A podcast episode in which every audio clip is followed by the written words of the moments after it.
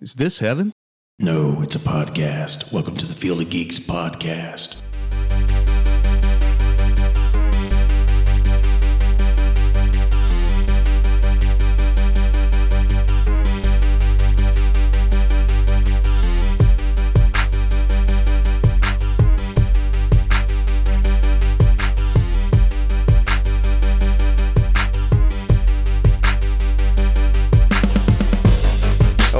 Welcome to episode 168 of the Field of Geeks podcast. I'm Josh. I'm Mitch. I'm Megan. How's it going? Good. Good. Good? Busy, but good. Yeah, it's all right. A whole bunch of stuff coming out too. Uh, yeah, it's like almost too much stuff. It's been a while since we've chatted. Uh, what have you guys been seeing lately? Any recommendations for people? um, I mean, as far as me, I would say a lot of stuff that I've been seeing just uh, is HBO Max. So you know, yeah, same. uh, Godzilla and then Mortal Kombat. Um, those two things I would say are the big ones. I don't um I don't have anything. I uh haven't had time to sit down and, and watch anything. So if I am watching something it's Adventure Time on Hulu All right. while I go to sleep. there you go. There you go. Well, I've got Mhm. two things I could recommend here. The Last Blockbuster. It's a documentary on Netflix. Not sure if you guys caught this. I'm kind of late to the game on it. It came out in 2020, but it's really interesting. It's um, focuses on the last remaining blockbuster, which is in Bend, Oregon. talks about the death of the Mm. movie rental industry, uh, how it came to be, and it actually reveals that Netflix didn't actually kill Blockbuster. So to see more, check out the documentary. But yeah, you know, a lot of people thought that was what happened, but not entirely true. But it's really cool. This this um, store in Oregon gets it's getting a lot of attention because it's the last one, and uh, the focus on the management team there and her family. And they have a website. I'll put it in our show notes. But yeah, it's bendblockbuster.com. You can get merchandise. She makes like beanies and they have hats and all kinds of gear, you know, to keep your love of love for Blockbuster alive, if you will. nice. Yeah, it's a really good documentary. It's it's sad, but you know, you know, my my stepdad works in the industry, uh, distribution industry side of it, and yeah, it's it's sad from you know, it, you know, from its glory days to the way it is now. It's just you know, it's just the nature of the beast. Unfortunately, you know, technology and all that. So yeah, it sucked in parts to watch because I you know I have more connection to that world and I grew up in it kind of, you know, I got a lot of the perks from it. Oh yeah. So yeah, it's uh it but it's still entertaining, don't get me wrong. It's just yeah. And you know, a lot of people are totally for digital now and so they probably won't feel too bad about it, but you know, if you if you think about it, yeah, there's you know something special is leaving basically the the movie rental uh, experience you know we don't have we had family video that was the last uh, store around here anyway uh, and and then we had video warehouse and those are both gone now so Mhm. yeah it's it's really sad but it's cool. It's cool to to um see yeah how it was birthed you know just fascinating history. So yeah great documentary worth your time netflix check it out. Also like to recommend mare of easttown. This is an hbo max uh, murder mystery show. It's released weekly. There's two episodes so far. It stars kate winslet. Yeah she plays a detective. She's effortlessly good in the show because she's kate winslet so and she pulls off american accent i don't can't remember the last time she played an American in a film, but I know she has. But yeah, uh, stellar cast and filled with cliffhangers per episode. So that's the only bad thing about weekly uh, releases. But other than that, it's um, it's good. It's really good. So yeah, I strongly recommend that as well. A lot of a lot of great HBO stuff. Mitch, you said you watched. Uh, was it Kong versus Godzilla or vice versa? Godzilla versus Kong. Yeah, no, that's uh, and it's kind of weird because I I didn't watch the one before that, but the first uh, Godzilla I Mhm. thought was really good. Yeah, Um, was it jarring though? From kind of the first one's No. kind of more realistic, and then the the one in between, I think it was the King of Monsters. That kind of got more into what Kong versus Godzilla is, you know, with the technology and all that stuff. It's uh, Yeah, and, and you kind of get the feeling like uh, like they kind of just said, okay, we're going to take the real fan base and, and make movies based off that. So mhm. I didn't think that this movie was bad by any means.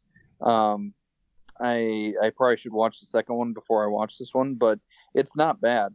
It's uh, I would say it's pretty good. and you probably um, didn't see Kong Skull Island either, right? Yeah, that one I did. Oh, you did? Okay. Original first. Yeah, that was the newest one to start off the new stuff, right? Yeah, you might you might just need those two things. Obviously, there's characters in this new one that were introduced in the last one, but yeah, you can kind of just pick up wherever. I I think I've I've seen some of it. I haven't seen all of it, but yeah, I was just curious if that was jarring to you. Like, whoa, this went from a depressed, you know, Bryan Cranston. Now it's like they have airships and all this other crazy no, tech. I don't. I don't think so. I mean, you know, they they, they did kind of go off off the. Uh, I mean, it, it became more sci-fi and stuff Sure. like that. So Yeah.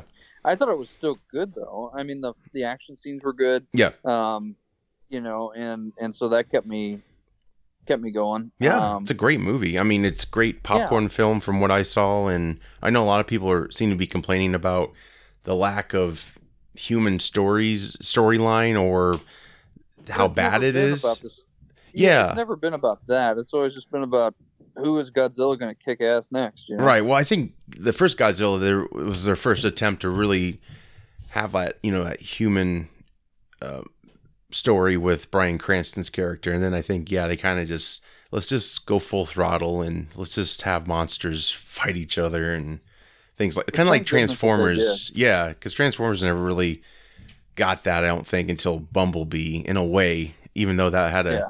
human storyline, but it seemed like they finally got it, you know. HBO Max is a great thing to have right now. They have tons of new movies. Like we just Oh man, is it ever? Mortal Kombat. We'll be reviewing that uh, later on in the show.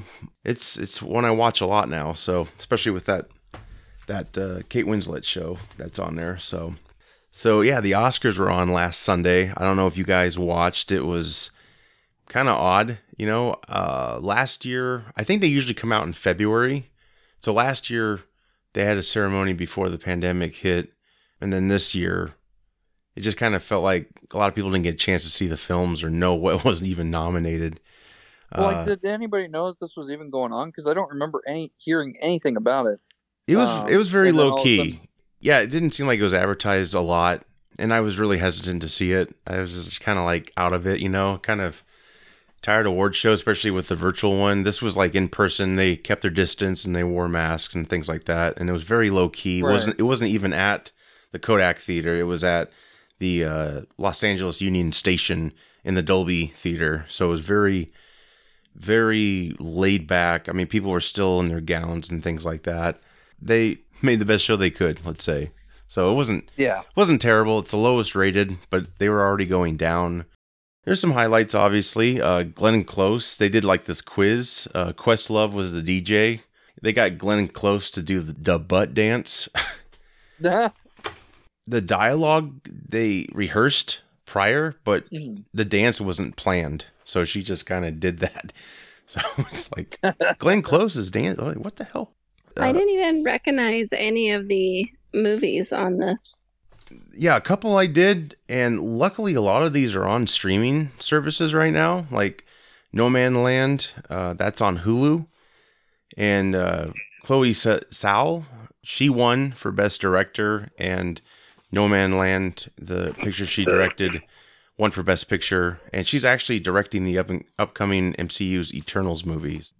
Yeah, the Judas and the Black Messiah was on HBO Max for a bit, and I guess I forgot it was leaving because these new releases they don't stay on forever. So I missed it. I wasn't able to see that. So I really haven't seen any of the the uh, best picture uh, nominees. So, but yeah, that was that was a cool um, that was a cool moment. And uh, Anthony Hopkins he won for the father. He wasn't even there. He didn't really expect to win because Chadwick Boseman was also nominated in that category, and there was other uh, people as well that had a, probably a better chance. You would say. I haven't seen the movie, so I don't know how good his performance was, but um, yeah, he's the oldest person to win an Oscar, at least in the actor category. And uh, yeah, he I posted a video the next day paying tribute to Chadwick and just simply said he didn't expect to win. That's why he wasn't even there. So, yeah, some Hmm. people think Chadwick got robbed, but it's like, uh, you know, Anthony Hopkins is a great actor and I love Chadwick Boseman. You know, that's great. But, you know, um, he got nominated at least. So I, I think some people, Yeah. some people probably think when someone dies, sometimes they, they should get the award. And maybe so. I don't know. that's that's for them to decide. But you know, he had he, uh, Heath Ledger. He won for Joker. You know, back in the day, and I still wonder if he would have won if he lived. You know, but but I don't think he got. Yeah. I don't think it was. Um, I think it was a justified win. So, and then uh, Daniel Kaluuya, who you know, is in uh, Judas and the Black Messiah, he was also in Get Out and Black Panther. He won, and uh, his speech highlights. It was going well. The speech was going pretty well until he said, "My mom and dad." They had sex. It's amazing, man. I'm here, so I'm happy to be alive. And you just you just see your mom. They have a reaction shot of her mom, of his mom, just you know, like I'm so happy, and then she just like, what did he say? it was funny, but yeah, it was very laid back, let's say. But yeah, um, one of the highlights, other highlights, uh, Tyler Perry, he won an honorary humanitarian Oscar, and he gave a great speech about you know refusing to hate people for you know certain reasons, and it's a very good, powerful speech, and it was trending. So I, you know, I don't, I don't really care for his stuff, but I do respect him and what he's made. He's made his own studio in Atlanta, and I guess during the pandemic, he made sure his whole staff was you know fed and taken care of, and they were all given vaccines and you know tested and all that stuff, and so he's just he's given back to the community, and you know just just a good person. So, and then the Awesome. in the memoriam, you know, that's usually the part where, you know, um, that, you know, each person gets like their time to shine. They went through this thing like warp speed. It was so fast. It was crazy. And they actually ended up missing some people too, which happens. But yeah, I thought that was kind of jarring. Yeah, I, I heard the Glee fans. oh yeah. about that. Yep, and the and the lady from Arrested Development, she wasn't included. It happens, and sometimes they don't count certain people. I don't know. Maybe you have to be in a film. Uh, Frances McDormand, she won for No Man's Land. She's a quirky actress. you just have to see. She just doesn't seem to really care about the award ceremony. She's just kind of an odd, odd person. Not to say she's a bad person or anything. She's a great actress, but yeah, if you watch her on award shows, you you notice she gets she's a little out there. So, but she did have a good message. She she said, uh, you know, please watch our movie on the largest screen possible, and one day, very very soon, take everyone you know into the theater, shoulder to shoulder, in that dark space, and watch every film that is represented here tonight. Kind of just a, you know, hey, the theaters are opening back up. Go go see movies and. I don't know if she's going to pay for all of us to see these films, but that's that's fine. but yeah, overall, yeah, Who was that? that was Frances McDormand. I have to Google her. I feel like I don't know who that is. She the one with the short hair? Yeah, she yeah she has And, short hair uh, now. She's She was in Fargo. Is in Fargo? Yes. Was she in Fargo? Yep. Yeah. Yep. The movie Fargo. Okay. Yep. Okay. Yep. And Yeah, she's a little quirky. she is. She is. She's been she's been a lot of things, but yeah, I have to see that film. That's on my list now. No Man's Land. But yeah, there's a lot of great movies out there now on streaming services. So most of these big best picture nominations are there. But yeah, overall, yeah, it was kind of um, it's a very low key event, and yeah, I, I I miss the Kodak experience, the Kodak Theater. You know, the big epic scale of the ceremonies. But yeah, they'll have to they'll have to revive some things. You know, I know they tried this this year because you know the pandemic and things like that. But yeah, next year I think they'll be back to where they are, and hopefully they'll they'll retune the Oscars a little bit because the ratings were going down for a while now. They hadn't had a host for the last two years, I think. It's uh definitely needed needing to be uh changed up a bit, but yeah, the the big thing that was jarring was they didn't they usually end the, the night with best picture. And they didn't do that this time. They did best actor. So Anthony Hopkins' win was the last award for the night, which was just odd because uh, it just didn't feel like a finale, you know. That's pretty much the highlights. You there? Hey, sorry about was That's okay. That's all right. You're on a secret mission. It's okay. yeah, gaming news that I've got. Okay, so um, all three items come from the same company, unfortunately. Days Gone 2 has been canceled. Uncharted 5 will no longer be done by Naughty Dog. Oh, And speaking of Naughty Dog, they are remaking The Last of Us, which Hmm. nobody asked for. Oh, the game they are? this is true. Yes. What? They're remastering Oh. and remaking the first game. Are they kind of maybe put both the first and second game, merge it in a way, or is it very early Well- stages? It's early stages, but what it sounds like is a lot like uh, what Sony did with the first Spider-Man game, where they uh, they went back and redid the character model to look more like Yuri Lowenthal. Oh, yeah, I remember that controversy. Yeah, yeah. So I think what they're going to do, um, since the new uh, since the new series is going to be coming out, Yeah. I, I think they're going to make uh, Joel look more like uh, um, Pedro what's the name Pascal. Pedro Pascal, yeah. Ah, so that's the think strategy. that- I think that's what's going on, but there's not a lot of news coming out with it. well, that'd be good for Pedro. so- He'll get some money, right? Residuals. Well, well, yeah, but it's like but I get it. Yeah, yeah. That's kind of I stupid. mean, it, it's kind of like remaking Star Wars Episode Four. yeah. Like it's already, you know, it's already perfect. Like, why would you redo it? Yeah, well, I mean, so I'm sorry I haven't played the second game, but is there not going to be a three, or is oh, it? you're you're not missing out much by playing the second game. The second game's trash. Is it okay? Yeah, Really? That's a shame. And when did that come out? not too long ago. Ouch. Um, I want to say, I want to say late 2020, early 2021, wow. but don't quote me on that. So that. they're pretty much ready to erase it in a way. They're like, it didn't happen. yeah. But I mean, it's kind of like a it's kind of like a kick in the gut to the uh, the fan base. I Yeah. mean, everyone just thought that like the first one was just a masterpiece. I mean, Right. th- the first one came out with PlayStation Three.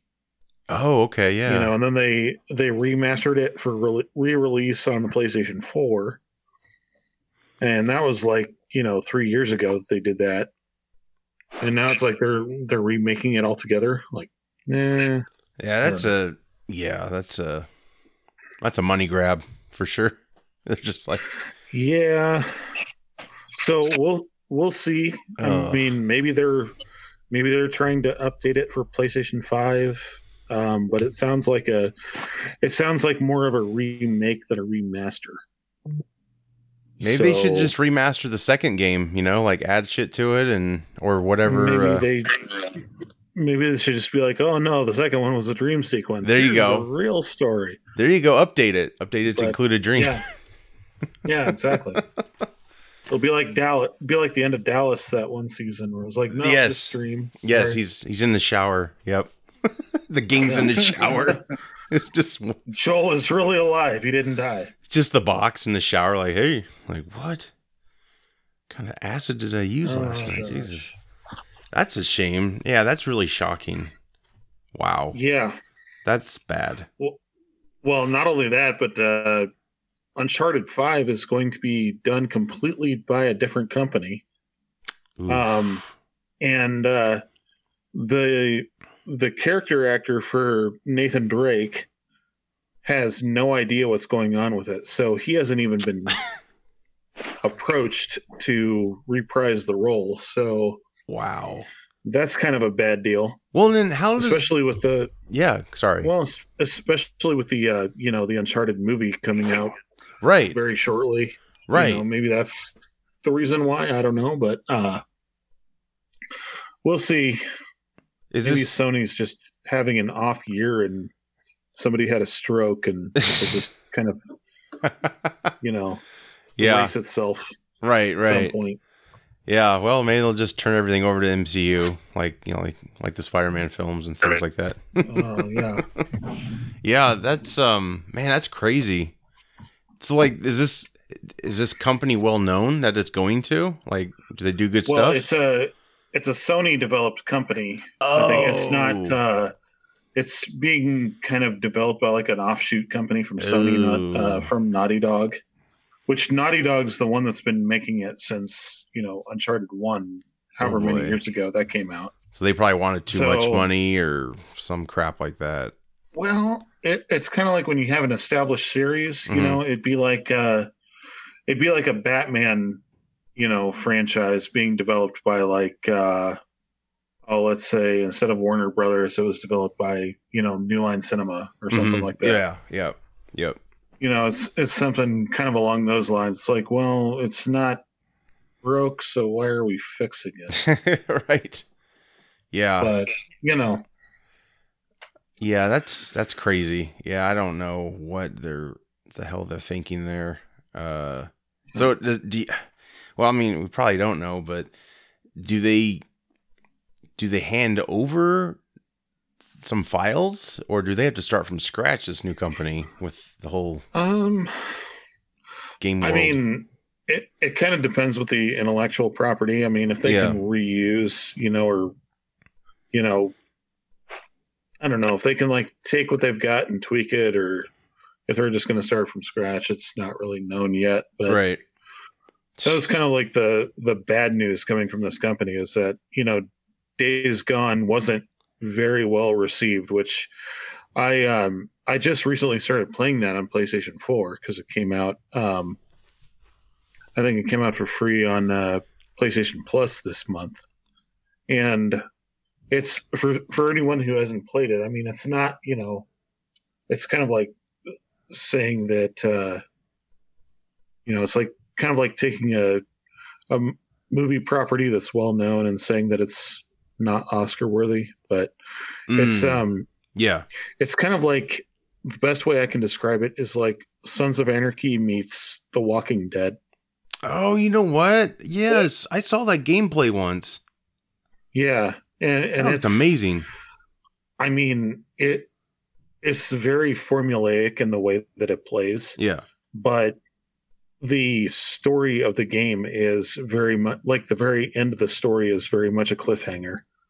Nice. and to know that they're not doing a uh, you know a sequel to it yeah. is kind of disappointing and then they're on the same page they're like but we're remaking the last of us nobody asked for so it's like yeah okay i, I don't get it Was that to cheer you whatever. up? I, I don't know it's kind of like saying yeah we're not going to grandma's house but instead we're going to the dentist yeah. Right. you know They got new I mean, toothbrushes. Yeah.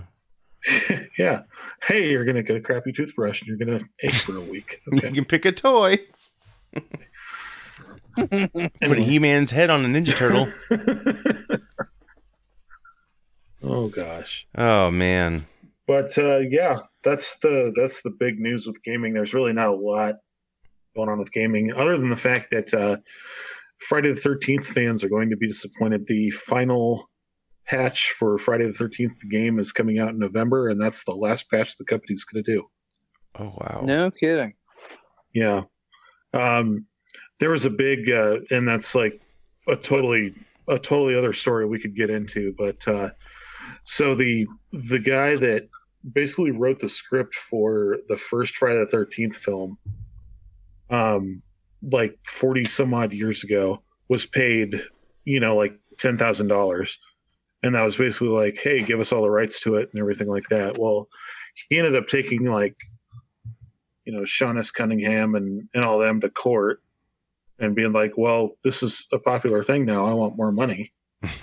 So this uh, this company that totally did a Kickstarter to to raise money for this game, like basically was told, yeah, you can't develop any new content for it. So it just kind of Because you know because they got to pay the from original guy.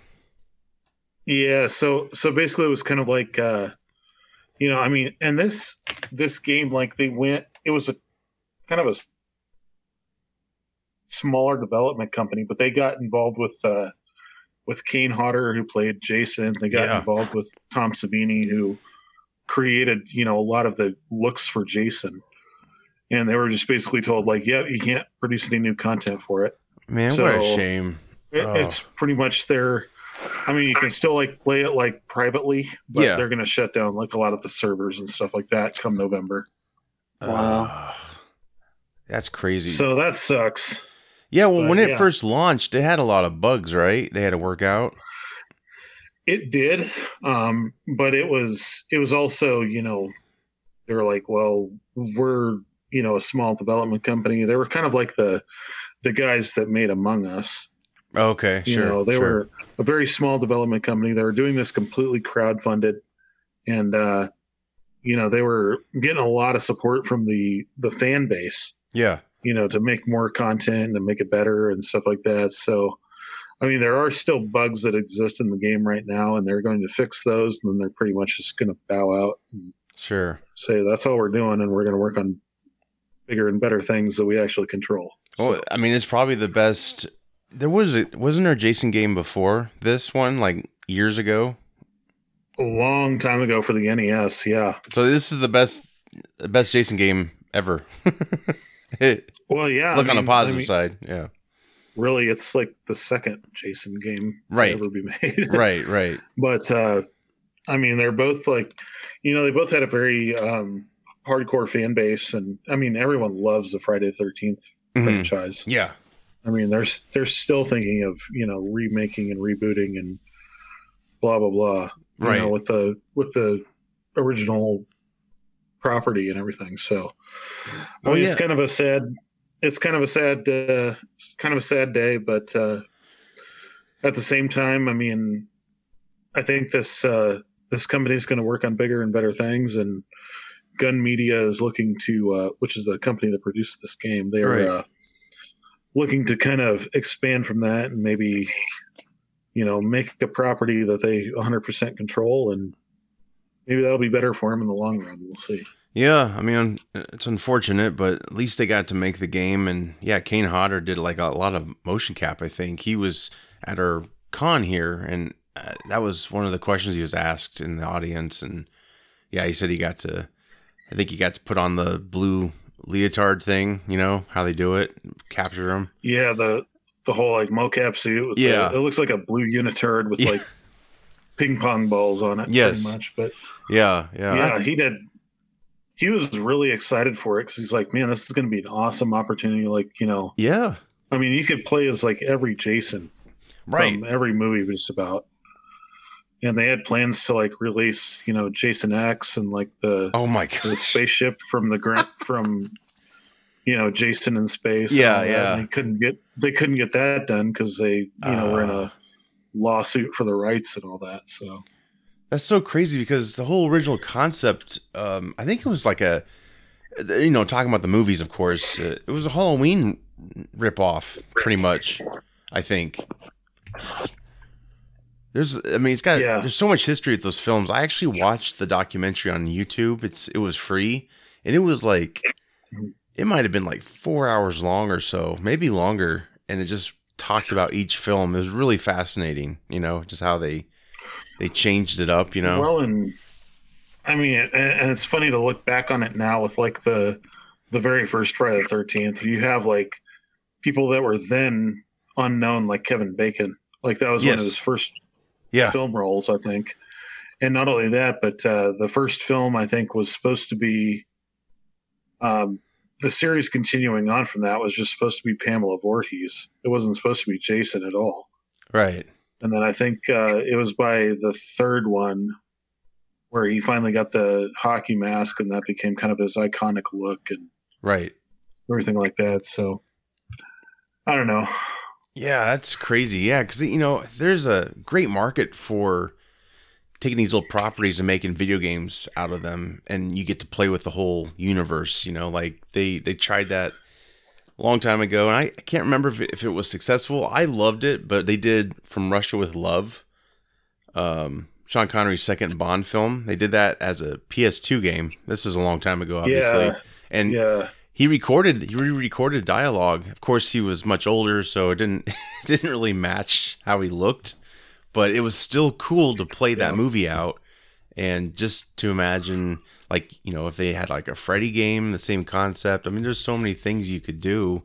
It's just unfortunate, yeah, because yeah, they're gonna have to pay these uh, residuals to everybody, and yeah, if you crowdfund something, you're gonna probably yeah, I- mean, no one will probably do that again, maybe because it's like, well, we're gonna have to crowdfund ten grand for the original creator to pay him off, and then we can get into the game itself.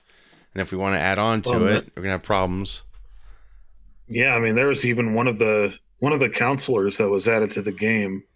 Um, I want to say it was like they they donated like this guy donated like a thousand dollars, five thousand dollars, something like that, and actually got put into the game. That's cool. Oh, like had his likeness put into the game. So it's kind of like, um, I mean, there was just a huge, huge fan base with this, and Tom Savini even made like his own exclusive Jason for this Oh, that's cool. uh, for this game, which was like kind of like a kind of like a devil um, Ghost Rider kind of look. ah, It was really it was really cool. Like he had a big pitchfork and he was like on fire and nice. was like- Jason from hell, pretty much. But, yeah, Um. Yeah, I mean, I guess uh, you know. In the meantime, we can all just wait and see if they yeah. more Jason characters into Mortal Kombat. I guess. Oh, there you go. Well, yeah. I mean, at least we got what we got. You know, with, that, with this game, and yeah, Yeah, I mean, I've seen, you know, five one five gaming. You've you've released some videos on it, and that was very entertaining. And um, yeah, and I mean, it's. I mean, you can from a from a gamer standpoint, you knew it was a dead game. I Yeah. mean, once the you know.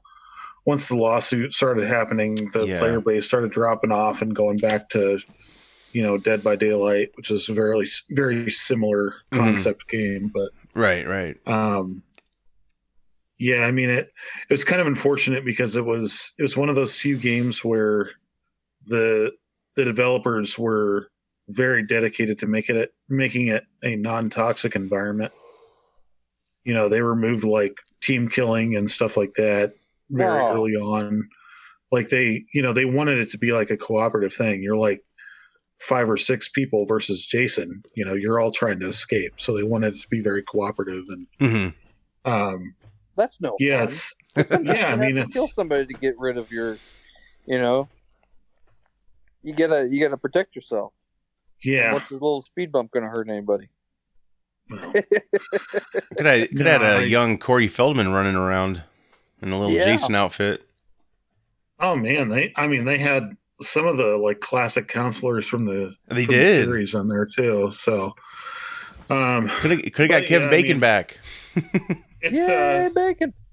I mean the game's still gonna be available. You can still do private matches, stuff like that. But as far as like the the public online lobbies and stuff, that's gonna go away in November. That's a shame. Damn it. Unfortunate, Well, but uh look at October You with know, it though, right? Halloween season, so at least you got Yeah. that. Well, and and the good thing is they've unlocked uh, the devs have pretty much made it you know double experience points and stuff like that. So, I mean, for the the rest of the people that are still left for like the hardcore fan base, it's a good Sure. it's a good thing. It'll be a good send off, you know. But it's still a very bittersweet moment. Yeah, of course. Yeah, that's too bad. Dang it. Gosh. Well, it'd be one of those cult classics, so it'll Oh, be yeah. it'd be worth something. I got a copy. It'll Yes. be like the Rocky Horror Picture Show, where like you know they'll have midnight gameplay parties at like there you go. you know Like a some drive-in. random theater in town, and everybody can go and play it or something. I don't know. That'd be fun. That'd be fun. Sponsored by Five One Five Gaming, right? Yeah, yeah. uh, joined by five, joined by five one five gaming. Maybe not sponsored. I'm not quite that, not quite that well off with the channel yet. We'll see. yeah, that would be something if he did that. Yeah, that would be crazy. But yeah, maybe maybe this coming Halloween we can uh collaborate and uh, maybe do one of those videos. Maybe Bill can chase us around and kill us, vice versa. That'd be fun. There we go. Each each character we have, we have to have like a, a voice for it or certain characteristic. Like, oh shit. Oh boy. Do it for the kids, right? Oh, Do it for the joys. kids. Yes, yes. yeah, exactly. Great. Finally, Mortal Kombat came out 2021, of course. 95 already was here. Yes, And it was good. It was good. For what it was, it was good. It was good. So, yeah. it uh, was. whoever wants to get started, we can definitely tackle um, the good, bad, and overall if you want to do it that way. Whichever. I know you were doing it a certain way, Bill, when you were reviewing, so I'll follow your lead. Yeah. Um. So my biggest takeaway with this is that it is a very good movie without being a very good video game movie. What I Yeah. mean by that is that you don't need to know a whole lot about the Mortal Kombat lore going into it. Right. um, you can you can come into this movie completely new to the Mortal Kombat franchise and know by the end of it what you're you know what's going on. I mean, it's not something like it's it's got the Easter eggs in there, it's got the fan service, but it's not 100 percent like tongue in cheek. You know, Right. Yep. like if you don't if you don't if you haven't been following it, you know, since 1995, then you don't know what the hell's going on.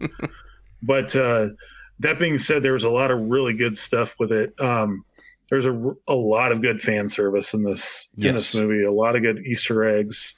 We got five game uh, specific fatalities, like taken directly from the game. Yeah. That's right. So gonna that say was that was super cool. Luke uh, Liu Kang's um um, hat where it saws that person in half. Yes. Um, oh, Kung, yeah, Kung Lao. Yeah, Kung Lao. Sorry, that was that good. Oh, man. badass. I'm not gonna lie. That was I mean, badass. that was everything badass. about that character was spot on from the game. I mean, the way he appeared, um, all of his actions and all that stuff. I mean, if there was ever a true to to uh, game to movie, that was it. I mean, just he stole Oh, yeah. show for me. Yes. Kung Lao was amazing. Yeah, I mean, he he had that a little. He had that you know, the prowess like martial arts wise, but he was still a little bit cocky, which is what he is in the in the game too. yeah. Right. Yeah.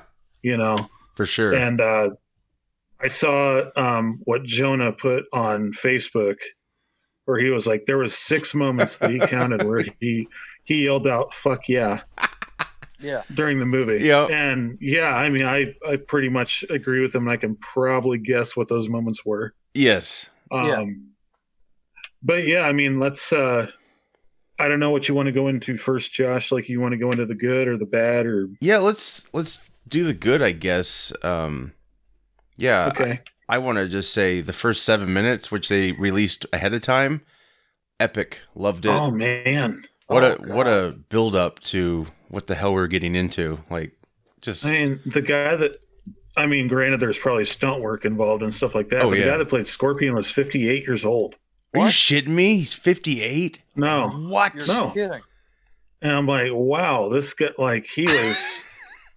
I mean, I saw I the think he was bags the under his eyes, but shit, fifty eight. yeah, Put that in I think he was the best actor in the entire movie. Roger But- Moore Oh, was yeah, fifty That's just seven me. for his last James Bond film. So put that in perspective. You could not see Yeah. totally different. Well, and I mean, I mean, like I said, I don't know like what he does stunt wise if he Right. has people do stuff for him or not. Right. But, um, wow. the last we saw that actor was in Endgame. Wait, I thought it was Wolverine. oh, you're right. Was he was he the one that was in Endgame that was fighting uh, Ronin slash Hawkeye? I think he was. He's familiar to me, Yeah. so I know he's done other things. And forgive me, I should know, but um, he's definitely uh, well known in his community, his fan community. right. Oh Um, yeah. I mean, both those guys are like really good martial artists, I think. And yeah, I know when I watched like the behind the making of, they definitely wanted to capture, they wanted the fight sequences to be genuine in this film. And I think they pulled it off. It's, Well, and the guy Yeah. that got to play Sub Zero was spot on too. Oh man, I mean, Oh, definitely. Jesus, He was could've- really good. scary. I mean, it was. I mean, the ones in '95 were, I think, scary too. But, um, yeah, this guy definitely had a presence. Like, holy shit! Like, just you know, like like I said, the first seven Well- minutes, like, woof, this guy is no good. And the thing was too, like with the the game itself, there wasn't a whole lot of backstory, but the backstory that there was present in the game was around Sub Zero and the Scorpion. Yeah, which weren't they what it needed brothers? To. Were they- Um, so they were from rival clans. oh, okay, that's right. Sub Sub Zero's clan basically wiped out Scorpion's clan. Ah, okay. Like they they kind of fleshed it out a little bit more in the 2000 the 2011 uh, game when they like kind of re- did a soft reboot. Right. You Yep. kind of fleshed it out a little bit more, but like it was essentially like there were two rival clans, and Sub Zero ended up, you know, murdering Scorpion's clan and his family, and he wanted to take vengeance. So he made a deal with the devil basically to come back as a revenant or spirit or whatever you want to call it. So yeah, that was that Um, retcon was introduced in this film. Then. Yeah, I mean, well, that's been that's been part of the lore since the first Mortal Kombat. Oh, game. all right. Cool.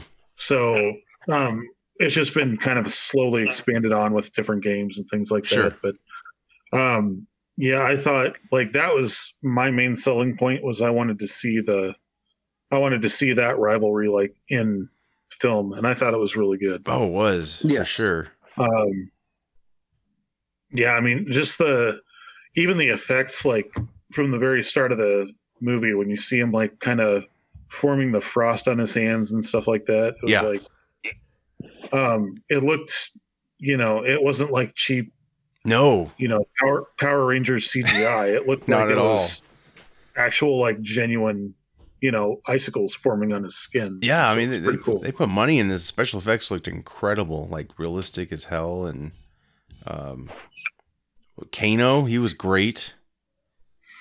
oh man, Kano stole the show. he did, and there's this funny memes though? all over the internet. I um Kano to me was like kind of what Deadpool was to what what Deadpool would be if he was in an X Men movie. Oh, sure. Like I yep. think you know, I, I think like just the little quips and stuff like that and just the little one liners and Oh, you know, oh. they made him very close to his character in the game. I kind of miss him that- being That built. cocky, like Yeah. yeah, it's true.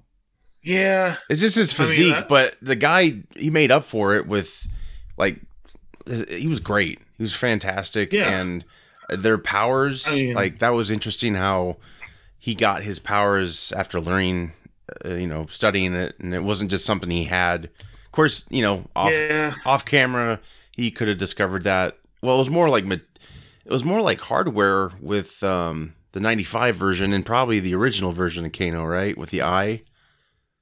Yeah, it was actually like a cybernetic Yes. implant. Yes. And it I don't think it was I think it wasn't until Mortal Kombat 3 like the game where he actually was able to shoot lasers out of it or whatever. Oh, okay. Sure, sure. But uh, yeah, I don't know the whole like, you know, unlocking your freaking superpowers or whatever that felt a little weird to me. I mean, it was good and bad. Yeah. Um It at It- least explained things a little bit. Well, yeah, I mean- it. it, it made sense from a standpoint of like, you know, just having these random regular people like shooting fireballs and stuff. Like yeah. You can't just throw that in there and be like, "Oh, I've been doing this since I was a kid. Oh, I'm in, you know, right. I'm I'm the Mortal Kombat version of an X Man." Well, it, Yeah. it connects well Um, with the uh, first seven minutes too. Like you kind of get like how they got their powers in a way. It's probably a little different, but you know, like Yeah, the lore they they established. You know, you have this symbol on you.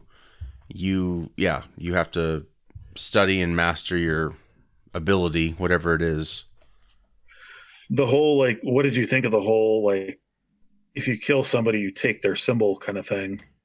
Is that a brand new thing in the lore? Do you know? Or? That's yeah. I mean, that's nothing that's been in the game. like it was basically obviously we're gonna we're spoiling here, and I'm sure a lot of people have seen this, and I'll warn. In Oh, the, spoiler in alert. Yeah, spoiler alert. But you know they they're like Sonya Blade. You know she has to be she has to be one of them. So how can we get her to be one of them? Like why wasn't she just one of them to begin with? But I get it. So you know she had to kill Yeah. Kano to get it. Yeah, I don't know. I mean, it's kind of it's interesting. Uh, you know when like when the baby was taken at the beginning, I really thought the um the oh god sh- uh, shit Liu Kang, I thought that was the descendant, the baby, and I'm like, how did he go? Like, did Raiden take him to the future? Like, why? But he didn't because he's a he's a descendant of many descendants, and they all have that symbol. So it's like you're born Right. with it, or you obtain it if you kill someone. It's kind of like Highlander rules, I guess. I don't know. Um, yeah, I don't know. It's like it's it. interesting. Um, yeah, I don't know. I don't know how I feel about that because yeah, you were just fighters before, weren't you? Without any uh, Yeah. any uh, calling card or whatever. Yeah, like does Well, uh, yeah, I mean the the fighters are all like hand selected by their the person you know in charge of their realm, which in this case would have been Raiden. right. So he didn't But- select them. It was just something else, right? It's just kind of like, oh, you have this symbol, cool. You can be with the cool kids. It's like, what's Raiden do then? Nothing. He doesn't do anything. no. Uh, Yeah. I did appreciate his eyes always glowed. Like I like that shit. I hate. oh, that was Yes, thank God they finally did something like that felt right. yeah. know? Now, if he was like Brad Pitt, obviously they're gonna like show his face entirely. But I did appreciate like they never stopped glowing, and I like that stuff. Like that's that's a lot. I think had that's cool. the one thing I will say this, and, and I mean, I've been excited for the cast for this movie forever. Yeah, It's a good ever cast. since they released the cast list on it. But the uh, the actor that portrayed Raiden, I think, did tremendous job on it. yes. Um, you know, he was uh, he wasn't just like this goofy character like Christopher Lambert's Raiden. yeah. You know what I mean? He was like he had this air about him that you knew he was, you know, he was secretly a badass, but he's kind of staying on the sidelines, letting people kind of develop themselves Right. you know um so i mean that was cool i loved that um and the uh the one thing that i love that they did with this movie and it wasn't they didn't even have an actor behind it was goro Yeah, that was Would you cool. like that? i loved goro i mean the in in the 95 movie they did uh it was a puppet Yeah. basically Yeah. You know i mean which you could very well tell it looked like something out of jim henson's creature Oh, show yeah. but- Well, they were supposed to Um, show more of that fight, and it the puppet broke or something. It couldn't work, so that's why it was Yeah. so quickly done Sweet. with. Yeah, it was. Uh, they had to do it with like certain angles and Yeah. things like that, and close-ups, and which was really kind of dumb. But um, Yeah, no, I thought like, I mean, obviously it's it's obvious CGI, of course. I mean, yeah, but I think it. I think it was done well. I mean, it's not Thanos great, but it's it's close. yeah, I mean, I thought it was good. I kind of like there was there were some points where I was kind of like, that was the fight. That's it. kind of thing where it's Yeah. like you know there's no real tournament with it which i kind of is o- which kind of is okay i mean it's kind of like street fighter like how do you make a movie out of that Yeah. yeah, you know yeah. what i mean when there's right. no like story behind it and it's just like a bunch of people fighting so you have to kind of like give them a reason to fight i guess but uh yeah, I get that. Yeah, no, the, I- the lack of tournament I, was I like kind of odd. Goro. I like the Goro fight. It was, I mean, Goro's supposed to be this intimidating, like scary character, and I think they did that really well. hmm Yeah. Um, oh yeah. Where he was almost kind of like the predator. You know what I mean? Like stalking hmm Cole Young and and stuff like that. I think that was kind of cool. Um, Yeah, I was afraid for was- Kang's family. Like that was that was very effective. Him having a wife and child, because I was like, oh shit, they're gonna die, or or she's gonna die, something. yeah, So you did feel that urgency, like he wanted to protect them. And then when he went back, I was like, ah, that's not a good idea. But I mean, really, like with his, I, I don't know. I'm not. I'm going to say this right now because I, I love this movie. I'm like 99% in love with this movie. Yeah. There's two things I did not, absolutely did not love about it, and one of them was Cole Young. I was Now, not a fan of Cole Young. He was the main character in the movie. Oh, where they kind of made him feel like a descendant of uh, Scorpion. I Yeah. thought that when he got his powers, that he was going to be Baraka. Um, with the just the- yeah.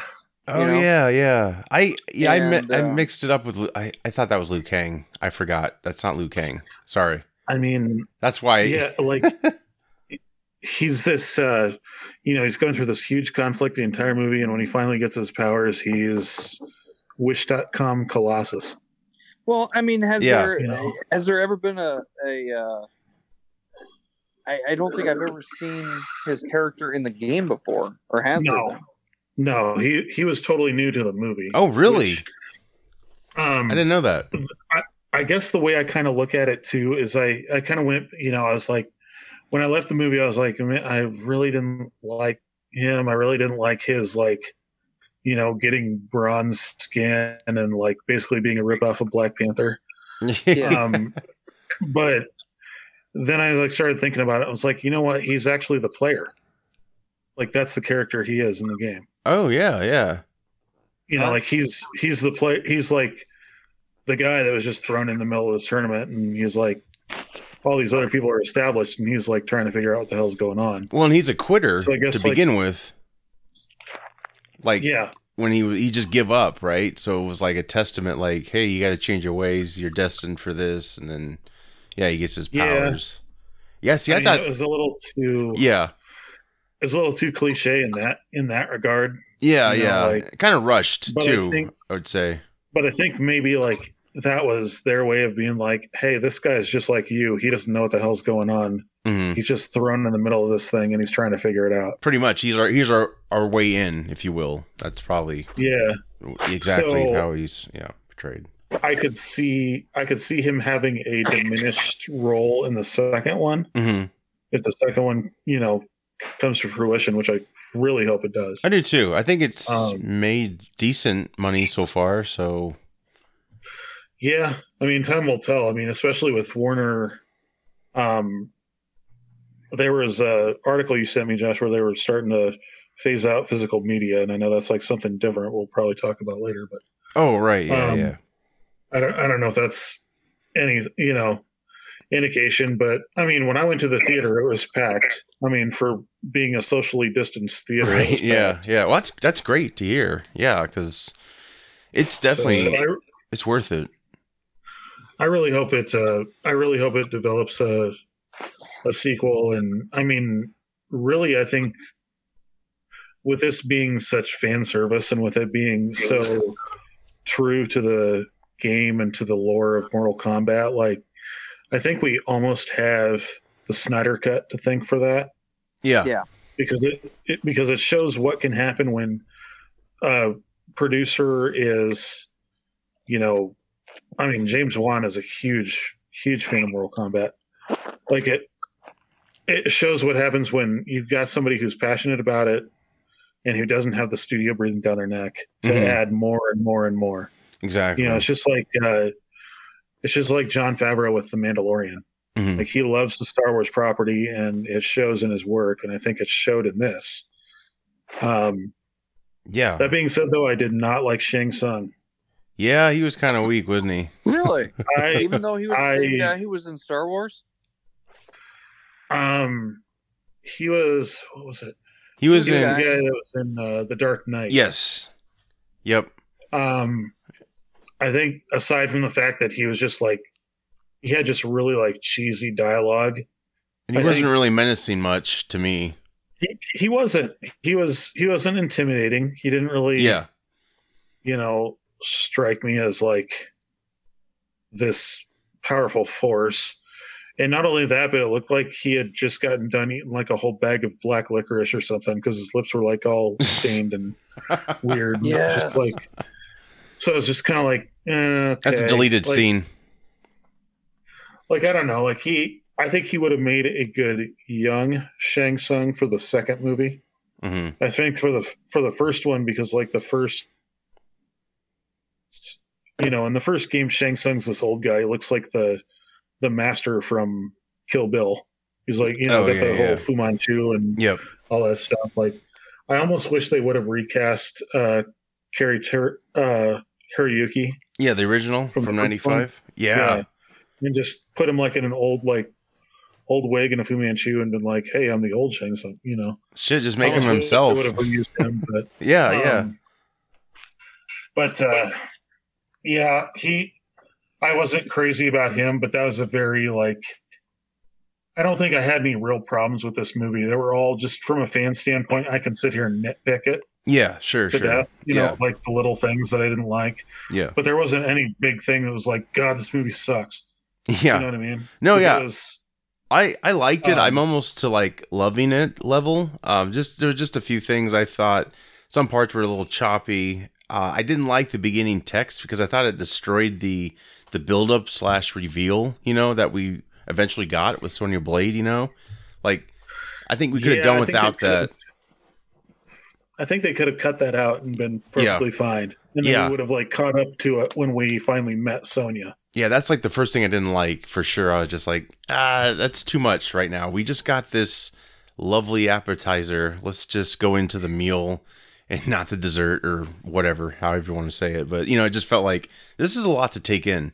You know, like we just watched these two Yeah. dudes fight, and now all of a sudden, like, here you go. Like, what? Just let let us discover this. You know, gradually, because yeah, there's no tournament in it, which was, I mean, it's fine. It's just getting to know the world. Um, the Shang Tsung cheating, maybe that's his character, but that kind of seemed like, well, then how the hell did we not lose our world already if they're now cheating? Like they're just gonna go eliminate the, you know, the Yeah. the fighters. Like what?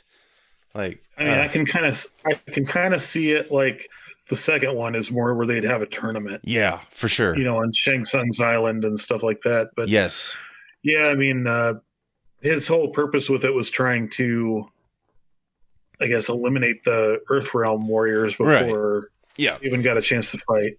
right. And I liked Which, I liked his realm where he where he was. You know, his throne. Like oh yeah, the the dis- depiction of Outworld in this was amazing. Yeah, like they went to like uh when they were filming in Australia for this, they went to like you know deserts and wastelands and stuff like that to film this, and I think it was really cool how they Oh, that's it. nice. Yeah, that's that just adds Um, richness to it. Yeah. I really, in a way, I'm glad they used like the D-list villains. Oh, sure. Yeah. movie, Yeah. Right. and, and obviously. just kill off cool all the cool people. but um, like Nitara, Reiko, they're like two villains from like the lowest rated received Mortal Kombat games in Yeah. the world. right. you know, and then they have Reptile in the movie, which looks like, you know, Rhys Ifans' uh, lizard from Amazing Spider-Man. Oh yeah. Yep. Like it, it, it didn't, it didn't feel like a reptile to me. I like, I get it. He's like a saurian kind of Right. character, but they couldn't have like just put him in his ninja outfit. I know he doesn't technically, he's not technically a ninja like the rest of them are, but like Sub Zero and Scorpion. But you know what I mean? Right. Yeah. Like. Like I was kind of, I was kind of like, that was reptile. Okay, Yeah. I would have I- I preferred him in a ninja, or like you know, um I don't know, maybe. I don't know. Uh, the, the most interesting thing about the film, and I, I didn't hate the film at all. I, I want more. Actually, I want a lot more. Um, they did oh set up yeah, set up a lot of cool things. Just just a few things. I was just kind of like, you know, uh, let's let's not rush this. It's okay. Let's take our time, uh, especially because there's no tournament in the film. But yeah, Sub Zero versus Scorpion, like the beginning and ending fights, like amazing. And yeah, if you would have had Reptile as someone similar, like that would be even better. Like shit, that would have been cool. But yeah, uh, well, I mean, I I could see them with this movie taking a taking kind of a similar stance that Jon Favreau did to Iron Man One. mhm. Where like you can't just you know it's kind of like with Star Wars. You can't have the Emperor in the first episode. Mhm. Like you've got to build up to him. You know what I mean? yeah, And this sure. was a very good build up. This was a very good build up film. This got you inter- invested in the characters. It got you, you know, inter- interested in the world they built Yes. and left you wanting more. So now we're all going to be sitting here going like, God, I hope a sequel gets made and it's not Right. rushed and doesn't have the studio involved in it. I know. That it just continues the momentum they built with this. I I hope so too. From from the standpoint of the Mortal the Mortal Kombat franchise, I think it's a very good way to introduce people into it. Yeah, for sure. And it's probably you know it's made by a fan, and um, yeah, I love the ending. How they kind of gave you the old music, but it's a little different. You know, um, Yeah. I, I miss that music. That's Yeah. so so good. But yeah, it would it would be very the, uh, jarring to actually have its original sound. You know, in this type of toned film. Oh, that But- that's uh I think the ultimate like fan, you know, geek out moment for me was when Scorpion first appears and they do the like first chord of that song. Like dun dun dun dun Oh, dun, yeah. dun yeah. and he's like, Get over here. Like, Yes. I was just like, Fuck yeah, go. Yeah. It was awesome. Oh yeah. Um, but yeah, it was. Uh, I mean, Sub Zero dying wasn't that shocking to me because he dies. I mean, canonically in the games, he Bihan dies in the 1st Mhm. game yeah. anyway, and then Yeah. comes back as Noob Saibot. So I'm kind of like when uh, when Shang Tsung said that whole thing of like death is only the beginning and Yes. blah blah blah. You know, it's kind of like, and then he like did his little shadow thing and pulled everybody back to Outworld or whatever. It's like, oh, okay, is he gonna like resurrect them or what? Yeah, like we'll get Kano again, maybe. know. Yeah, Hey, I want We- more we Kano. That'd be cool. without- we can do without Reiko and Nitara. Um, I was super excited that they brought Kabal into this movie, though. Yeah. He's, um, I think behind Scorpion and Sub Zero, Kabal is one of my favorite characters in the series. and which one was that? And, I'm uh, sorry, I don't. He was he was the guy with like kind of the gas mask and the hook swords. Oh, I love that guy. Yeah, yeah, was yeah. fighting Liu Kang. Yes. Like uh, he was a really cool character in the game, and I really like that they they they talked about him in Annihilation, but they actually showed him in this movie. I'm like, yes, finally. um, but yeah, I mean, I from a fan standpoint, I could I could nitpick about a couple things. Like Sure. Liu Kang was just kind of a background character, yeah, whereas he's like the main character of the game. He you didn't have the same was like, presence as the original Liu Kang. He just didn't have that. Oh God, no. He was. Another meme they have out there. You should check it out. yeah, that one is. Oh my god. It's it's a Captain Um, America uh, comparison to John Walker. he was not Robin Shou, that's for sure. Um, but uh, he, I mean, he was still okay. He was just kind of weird. yeah. Um, but uh, I really like the tease at the end with Johnny Cage. Yes. Like, is that really sequel baiting worthy? oh yeah, I guess. John- yeah. I don't know. I mean, like in the, in the newer games, like Johnny Cage takes more of a central role, Right. Does he? but I've never been a fan of Johnny Cage. Really? Yeah, I you know when when you've got like when you've got like badass characters like Scorpion and Sub Zero, a, a guy who's like basically John Claude Van Damme, Yeah. really appeal to you too much. But, you know, I mean, the it was nice that they had him at the that they teased him at the end because it's kind of like, oh hey Johnny, but but I'd much rather they showed like Shao Kahn at the end or something. I don't know. Right. Right. Um, I mean, it, it's a good thing for the newer fan base, I guess yeah. because like Johnny Cage is like kind of an over the top personality, so he would kind of be like the next movie is Kano. You Oh what I sure. mean? Yeah. kinda Yep. have that, Yep. like, Yep. over the top, like Right. out there personality kind of thing. But Well, I think Mortal Kombat itself. I read this today, and uh, I probably didn't like remember all of it, but I think the game series was based off of Bloodsport, and Johnny Cage is loosely Jean Claude Van Damme, basically. So that's yes, that's a right uh, comparison there. So yeah, it's it was yeah, it was uh, created that way, but Yeah, maybe Yeah. they could have had him walk to the movie set or something. I don't know, and maybe just see his back in the chair. But yeah, I, I get it. Um, I I love Johnny Cage in the '95 film. I thought that was really effective. But yeah, I mean, Yeah, Linden. Um, I there was one thing that confused me about this. That Linden Ashby, the guy who played Johnny Cage in the fir- the original Mortal Kombat, mhm. I think he was supposed to have a role in this movie, and Oh. I don't remember seeing him in it.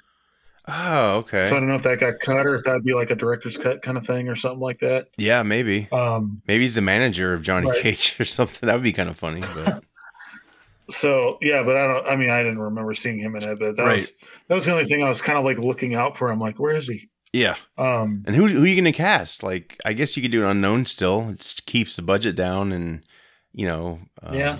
I don't know, or who would you? I guess fantasy casting. Who? What do you think of for Johnny Oh. Cage now? Gosh, um, I would almost, I I would stick with the, uh, I would stick with the Power Rangers casting that they did for Liu Kang, and I would cast the guy who played the Red Ranger in the 2017 Power Rangers. Oh Rangers. yeah, yeah, yeah. Stranger Things as also- well. He also played, yeah, he also played in Stranger Things. Um, I can't think of the guy's name off the top of my head, I can't either. but he's if I know what you're talking he's, about. he's kind of. He's kind of got that like pretty boy look to him, and I think he could pull off like a cocky asshole kind of Yeah, kind of thing. right, right. Um, so I mean, I think that would work out good. But uh, That's pretty good. God, aside from him, I mean, Johnny Cage is kind of like a. He's kind of like the Cole Young. He's kind of like Cole Young in a way. He's like kind of on his, you know, last legs and kind of a has been kind of thing. Right. Um, interestingly enough, in Mortal Kombat Legacy, they cast uh, Casper Van Dien as Johnny Cage. Oh, no kidding. Really? Yeah, and and I thought he actually did a really good Johnny Cage. Yeah. because I mean he's a he's an older actor, which Johnny Cage actually is in the in the game, Right. and he's like trying to prove to everybody that he's not like a phony. He doesn't fake his own stunts and stuff like that. Which I mean, that would be kind of a cool callback to Tancharoen's series that he tried to do. If they had Casper Van Dien in it, but then again, I mean, it's availability, it's stunt work, it's stuff like that. But Of course. I mean, if we can send Vin Diesel to space for Fast and the Furious 27 or whatever it is coming out, then True. we can do pretty much anything. Steven But, uh, Seagal is there. You go, Johnny Cage. no, you take that back right now, Josh. Because he's trying to prove himself. he's like, I'm really a fighter, really. Or he just uh, gets taken out like a, he just gets taken out like a bitch in five seconds. That'd be awesome. he's just on a couch. they just wheel him in. Oh, that's funny. Yeah. He walks in chewing on a corn dog and gets punched in the nuts. Fatality. Um, no, like the only um, the only like major gripe that had nothing to do with like fan stuff or like the storyline or anything like that. The fight between Kano and Sonya was that really dark for anyone else, or was it just me? Oh, you mean like the lighting- lighting? Lighting wise, The lighting Yeah. is terrible. Hmm. yeah. There was a couple fight scenes where it was like so dark, like lighting wise, that I was like, "What the hell is going on?" I didn't pick up on Like, that. Can you just turn up the brightness just a little bit when you re- when you release it on Blu-ray or whatever? Like, I don't know. Um, that that was just like a little nitpick thing that I had. But Sure. It was, it was so cool. I mean, the fight that they had was Oh, still yeah. Oh yeah, awesome. it was. You could still kind of tell what was going on, but It was intense. I didn't. I Um, didn't catch that. I'll, I'll have to watch it again and see if I noticed the the I mean, I there. watched it in theaters too, so I don't know. Oh like, how it right, was yeah, on- yeah, Did- yeah. Did you watch it on streaming? I did. Yeah, Josh? yeah. Okay. I, you know, So- I, I am gearing up to Yeah, go I mean, back when to you- the theater, so eventually I, I probably will go back. But yeah, no, I, I watched it at home, and yeah, I, did, I didn't pick up on that, but yeah, I could have missed it too. Yeah. Could have been like, well, this is what they're going for because it's a little darker, and I don't know, but no, I, uh I was a little sleepy when I I, watched it, but I, I stayed up because I was like, I want to see this thing. I mean, it, it matched the atmosphere. They're like basically fighting in a trailer. Yeah, you know so it was it felt like a claustrophobic really claustrophobic fight but at the same time i just kind of wish i would have been able to see it a little bit more sure. I would just say that don't trust the tomato meter. Oh, I never do. Yeah. What is it? Is, Yeah, it, I- is it bad? It's a very it's a very average review. It's like a basically a C minus review. Oh, I don't. I give it a in that terms. Give it a B. I, Come I on. would say it, it's by no means a five star movie, but I would at least give it three and a half out of three and a half to four. Yeah, it's it's still a great a five? time, and it's it's not annihilation is. at all. at all. Oh God, no!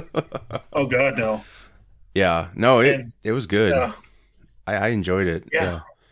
Yeah, and they put really a lot of money into it, and it showed. And hopefully, yeah, hopefully they won't, uh, sh- you know, decrease the budget for the next one. That'd be a shame.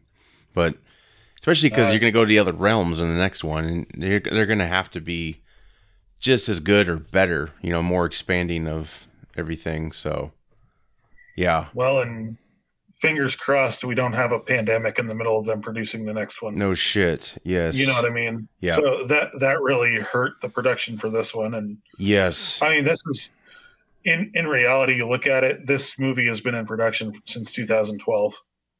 Yeah. Yeah. I mean, Right. it's- it's- Yep. It's been in a, a Mortal Kombat sequel or new movie or reboot has Mhm. been in development hell forever.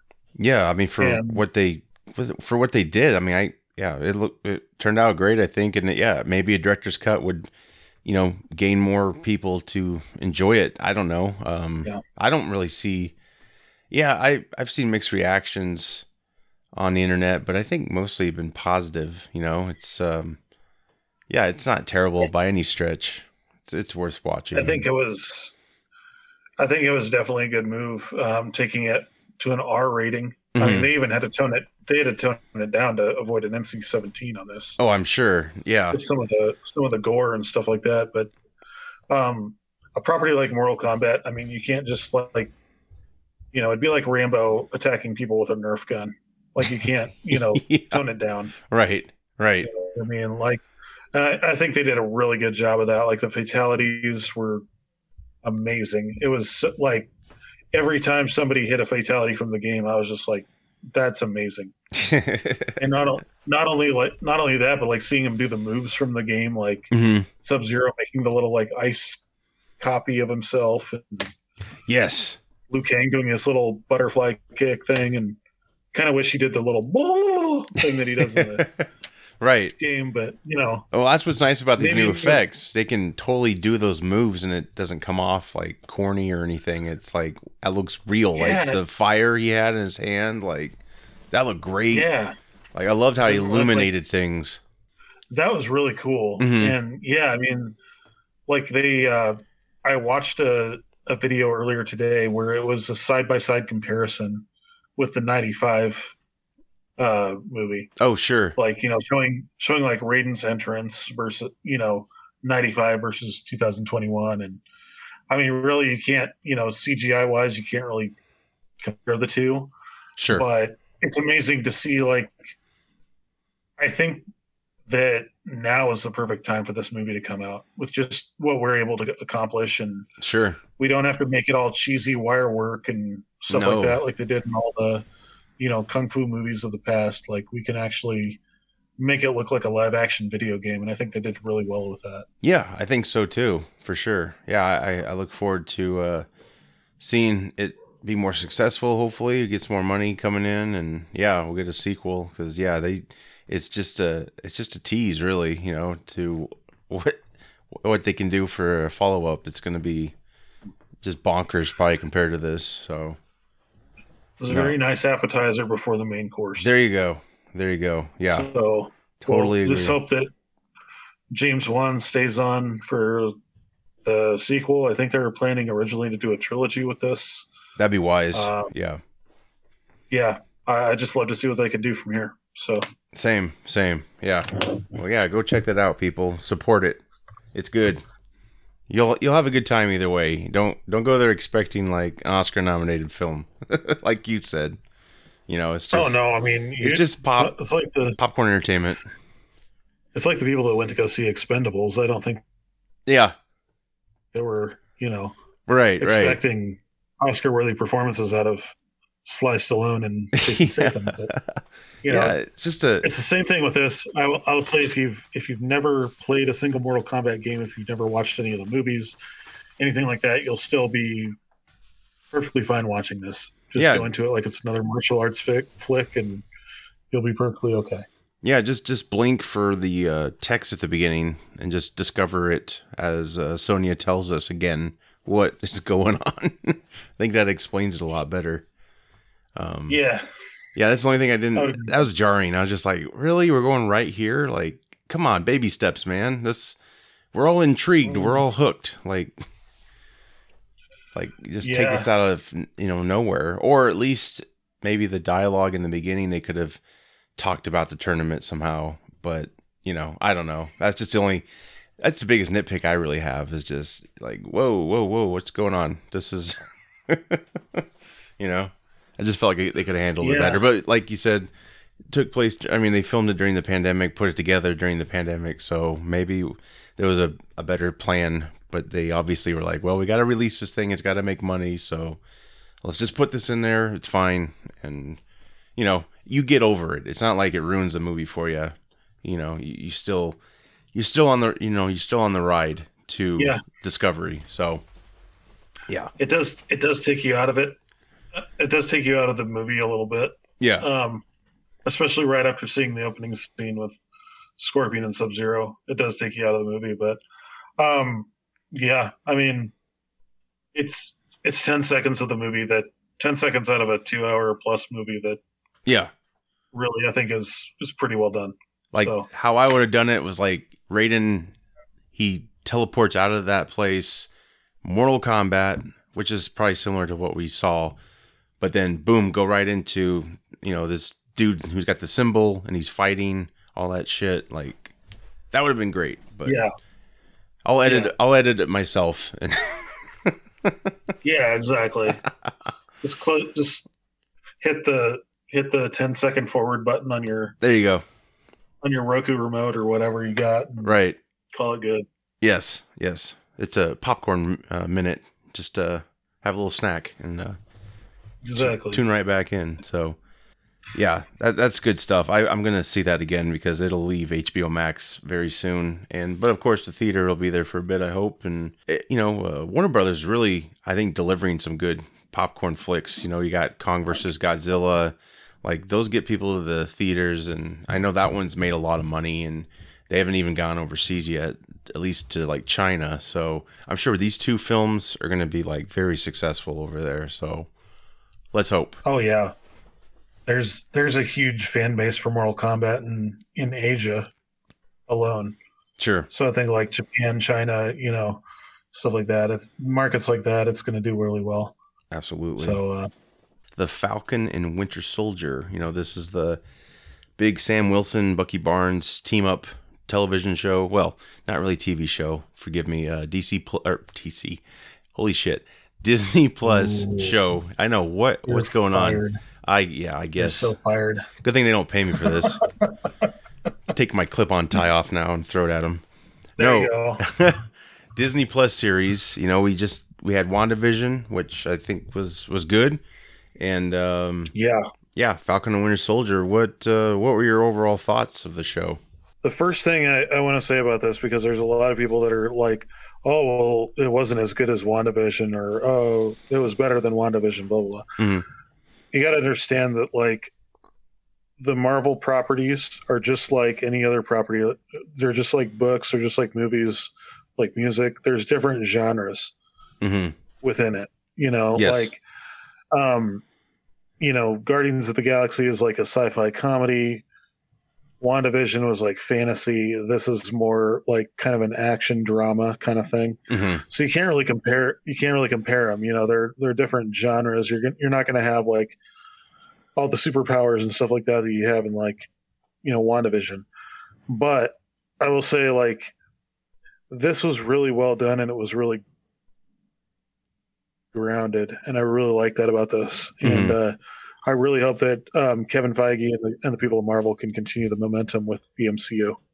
Um, th- this was really good, especially from the standpoint of somebody who's been, um, you know, been a veteran. Yes. it uh, it, it kind of gave me that like little bit of nostalgia that way. You know, Sure. like, well, you you want to do what's what's right for your country. You want to serve your country, but you've also got these obligations at home t- and like to your family and stuff like that.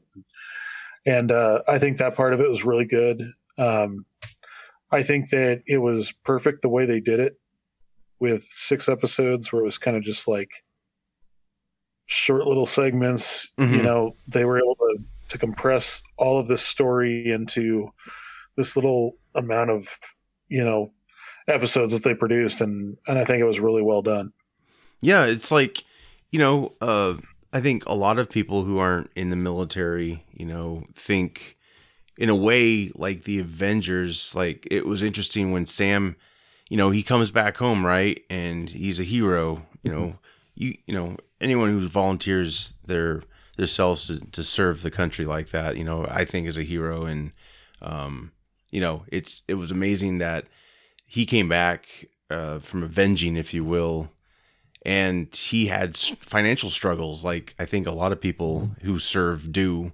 And it was it was hard. It was like really? He didn't get paid? Tony stark to you know like he didn't have a salary or anything? Like you know he just he was trying to get a bank loan and they were interested in his celebrity but they still weren't going to help him you know? And i thought that was Yeah. like or i was like man that really sucks. Like shit i got all these movies i can show you he you know what he did why Yeah. you know i think a lot of people are like tony stark's a dick like he could have paid them you know some wages or something but yeah i just um yeah it, it was well, I think, go ahead sorry oh, go ahead. no you're fine I was gonna say like without being too overly preachy or being too like PC or woke, Mhm. you know, I guess.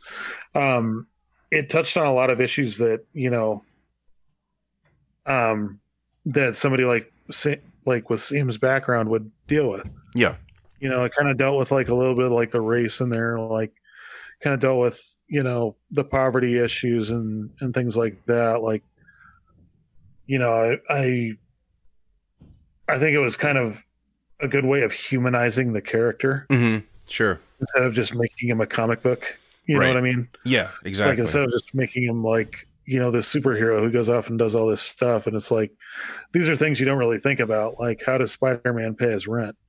right You know what I mean? yeah exactly So yeah no um, yeah I, I definitely yeah, appreciate I thought that it was really well done. I think it was, uh, yeah, yeah I, think it was good. I can't wait to see what else they're they're going to come up with. Right, right. Yeah, I mean, yeah, with whole Sam's family, you got to see them, and um, Bucky's trying to make amends. That was really um, heartfelt. Where you know he's hanging out with that that Asian dude who I thought was maybe one of the uh, ha- uh, Howling Commandos. I thought that would have been kind of a cool reveal, but then you know he killed his son, so he was basically trying to work up to telling him, and uh, so I definitely Yeah, definitely got that. Like, you know, he's pretty much going to end that friendship once he tells him. But, you know, he had a shrink, and um, that was interesting. I thought, uh, you know, he was trying to basically he got the okay by the government, like, hey, you're you're back with us, and you know, we're gonna we're gonna take care of you.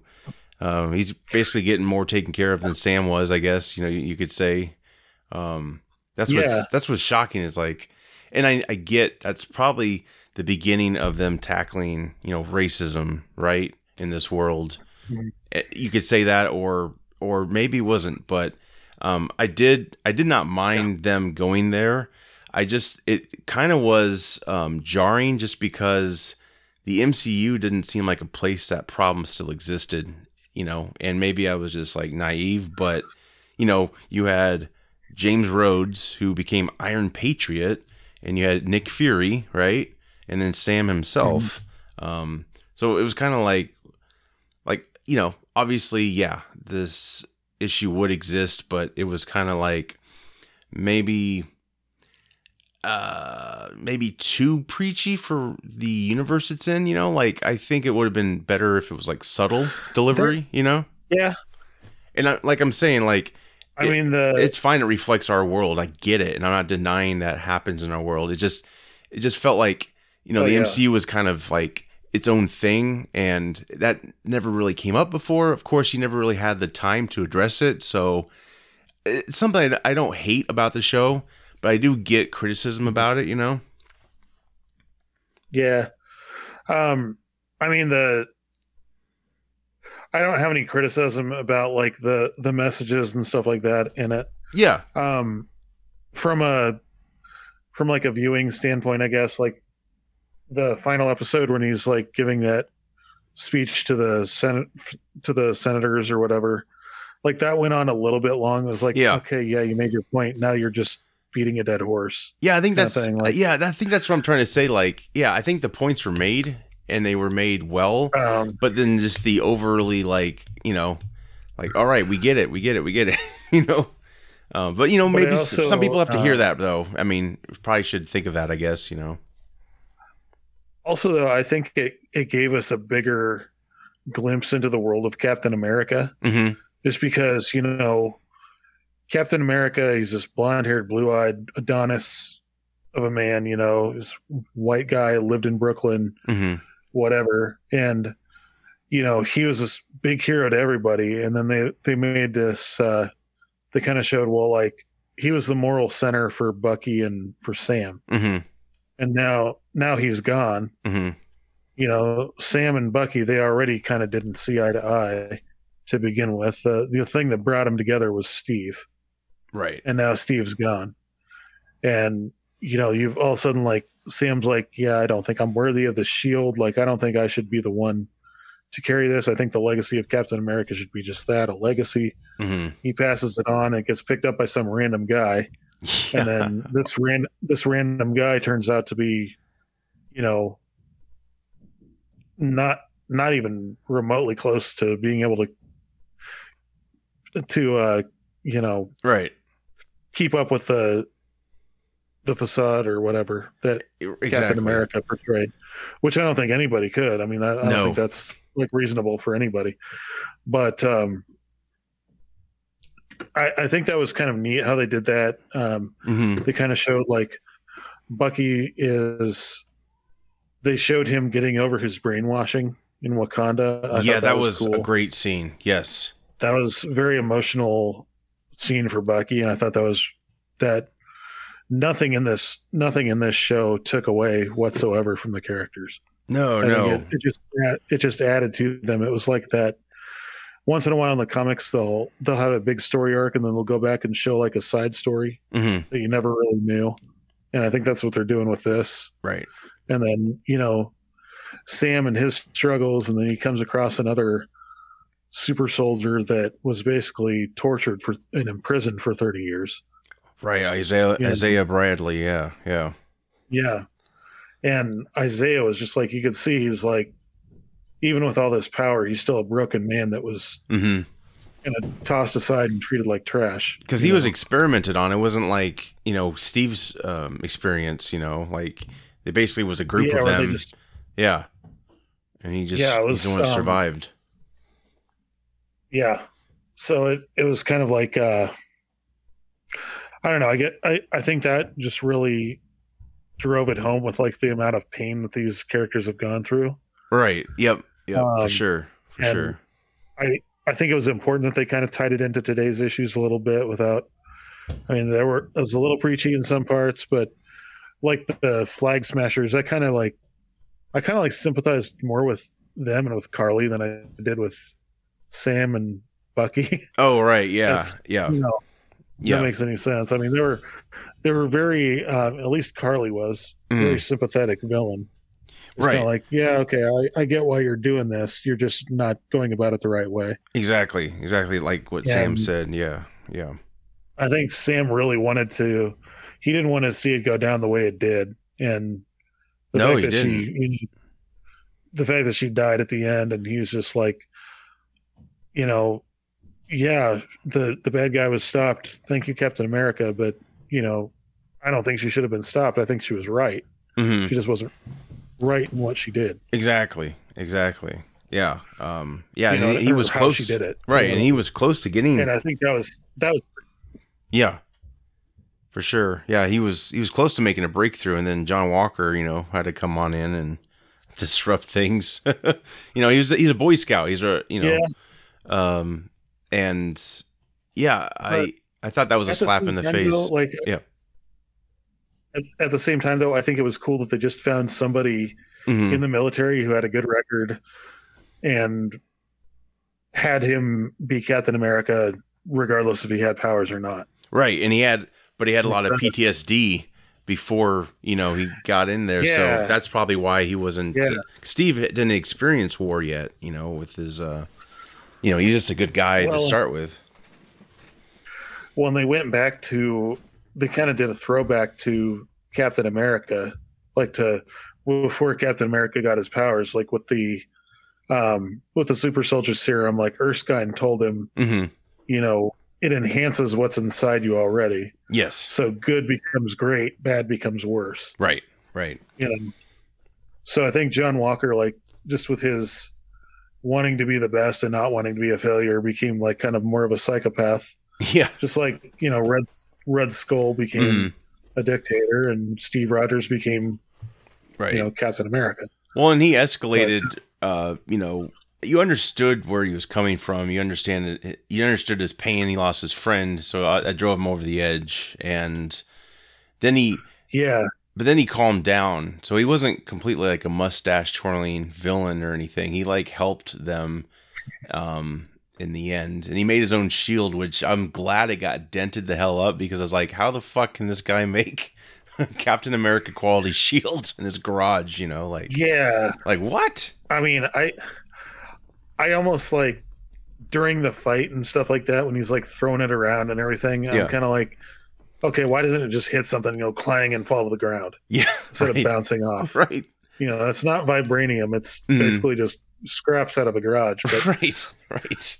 I did think that it was cool that he just kind of like, 'cause, I mean, that's they they stayed pretty true to the origin of U.S. Agent Yes, with this with John Walker. I mean, they they treated him pretty accurately to the comics and everything, but yeah. I Um, thought uh, Wyatt Russell did a great job as a character. I mean, you know, people made fun of him in the beginning because of his, he, you know, the the helmet. I don't think was fitted right to him. It felt, and maybe that was intentional. no, Maybe it was intentional, but I- it, it felt loose in some spots. Like it wasn't tight on like Evans. I think it looked better um, as the series progressed. Mhm. The very first time they showed him in it, it looked like his ears were sticking out too far. Like yes, he had this big very goofy. Yeah, look on his face, and I was just like, "Who Yeah. they get to play this guy, Gomer Pyle? Like, what going on?" But yeah, I mean, I think we all Um, felt we got slapped in the face by that announcement in that the first episode. You know, with John Walker. You know, Sam just turned the shield in, and he thought he did the right thing. And um, Yeah, and then of course Bucky was pissed off because he's like, "Why did you give it up?" So there's a lot to do with the shield that brings everybody together, pretty much. Um, I thought that was, I thought that was pretty interesting, and um, yeah, Um, definitely a lot more development uh, with Baron Zemo. That was great. Um, yeah, they're not not. I'm glad they brought Zemo back. Oh yeah, and he had the mask uh, and everything, and the The MCU has a very poor reputation when it comes to good villains yes, of killing them off. You know what I mean? Like, for sure. um, the the thing you want to see somewhere down the line is like Doctor Doom team up with this person and this person to Yes, make life horrible for these people. You know, right, like you you want to see that in the future, and you can't do that if you're killing everybody. But right. um, yeah, I thought uh, the whole Zemo thing. It kind of felt like he never really was captured to begin with, kind of thing. If that makes sense, it kind of Yeah, it kind of had the same feel of like Loki, like he was captured because he wanted to be. right. Like right. he was just kind of biding his time, and Mhm. he knew that like at some point something was going to happen to get him out. But, Well, and he was ready to check Um, out at Civil War, and then Black Panther stopped him. So maybe he's just kind of like fresh Yeah. new look on life. Like I'm gonna have a little more fun here, because you know well, if I don't, what the hell? and I, I think what renewed it is that he had he had kind of that prejudice against uh, superheroes in general, Yeah, but against like super soldiers. which you could relate particular. to. I mean, that, and then Sam was and Bucky come to him and say, "Hey, Right. guess what? There's more of them." yeah, Yeah, Yeah, I mean that that's uh, so interesting. Like these villains, you can relate to them. They're not totally bad, you know, but they're not they're not great either. But it's like you know, there's a gray area where you're kind of like you meet them, you meet them on like, oh yeah, I kind of understand your what you're trying to do, but yeah, you're going at it the wrong way. That's the only difference. yeah, exactly. Yeah, and um, um, what'd you th- what'd you think about the reveal of Sharon Carter at the end? I saw it coming, the power broker, and I have to look again, and maybe you caught this, but were um was Sam and Bucky aware she was a power broker as well? I don't think they were. Okay, because it was kind of like Um, said without them around, right? And then they came around, Yeah. and it's like shoot off. Well, and and when uh, Sharon confronted Karli, or when Yeah. they were confronting each other, like as soon as Sam stepped in, you know, Sharon was like, "Oh, I've been shot. Oh, Sam, help me." yes, You know, it's kind of like that playing that damsel in distress kind of thing. I didn't. But Yeah, it's kind of like I I want to see now like how. I mean, I I got the kind of oh like okay, I'm been exiled to this con- to Madripoor yeah, and I had to do this to survive. But at the same time, like if you put uh, people make the you know the comparison between her and Peggy Carter, it's like would Peggy have done that? You know? right, right. And, and the words she said at the funeral, you know, it just didn't seem like she would ever betray, you know, her country or Yeah. or, or those people. And But yeah, but I mean, there there has been quite a bit of time that's passed since Civil War right, when right. she had to go on the run and everything. So she's probably got a darker outlook. But hmm yeah, I could. I I mean, I was kind of like when they started talking about the power broker. I'm like, it's somebody that they've already shown, Probably, yeah. probably. Yeah, I You suspected know her I mean? So I'm like, pretty much right it's away. probably her. But I didn't want it to be, Like, but I was either- like, that'd be interesting. Yeah. I was like, it's either her or Zemo, and the Power Broker's a total separate Mhm. character from Zemo. So Exactly. Well, a lot of Yeah. people a lot of people point out like why would she come back to America in the end? Because, you know, she risked getting arrested and all that stuff. And then some people think maybe she's a Skrull, which would explain so much about her villainous turn. Um yeah, because Secret Invasion Um, is coming. That show is being developed, so it's possible. yeah, It would make a lot of sense. I- but where the hell is she? It- That's it the would- question. yeah. It would make sense. I mean, No stakes know. though. I get It's, it though uh, too. You know, like if you make it if you make it that, then yeah, there's no stakes. It's like, well, yeah, but I don't see her. I don't see her being that way. Um, people have point also pointed out that she supposedly was gone for those five years as well in the blip because she's shown on like a holographic uh, projection in Endgame. So I don't know if they retcon that or or someone else took her oh, took her identity during those five years, maybe. So did we even Oh. meet? Did we even meet Sharon in this show? You know, is that just a total fraud, or or is it only fraud Yeah, who came to America? You know, but I don't know. Yeah, I don't, I guess don't want her to be evil. I didn't catch that. yeah, I, I didn't want her. I guess I didn't catch that of whether or not she was involved in the blip or not. But I, But I guess I'll have to go back and watch that. but it's it's. I think it's But- it's not. Uh, you can't. It's not. It's not revealed that easily. Like it's in the background. So I guess technically, you could ignore that. you know, I don't know. Or they just were mistaken. Their data Yeah. was mistaken. Um, yeah. Um, definitely didn't. Uh, yeah. Um, oh gosh, what's her face? Um, Julia Louis-Dreyfus. She wow, she was. I was like shocked to see her in the show. I was like, whoa. Yeah, But it's cool. It's cool. She's like a evil. Well, I don't know if she's evil. Um, Nick Fury, kind of like she's like recruiting. It seems like uh, you know Walker Yeah, becomes U.S. kinda like agent the- at the end.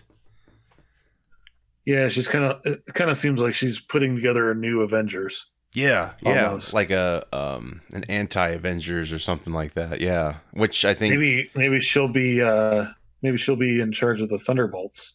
Yes, I think people are talking. Yeah, that would make sense, and that'd be great to see. I'd love to see Wyatt Russell come back as John Walker. Um, the only thing I found kind of maybe just not I don't know uh, to his character. He's at the end he seemed very happy to get this like PR um, persona, the U.S. agent. He's like, "Hey, it's it's black now. It's not a blue suit."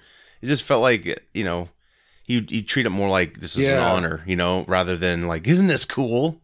you know, I just I was like, yeah, that kind of fell off to me, but it's okay. It's for I, I forgive it. You know, it's nothing's gonna be perfect It was kind of like he was. It's kind of like he was he was landing an acting role versus uh, Yes. position. Yes, he's very giddy. Yeah, and maybe it's the Yeah. serum, serum doing its thing.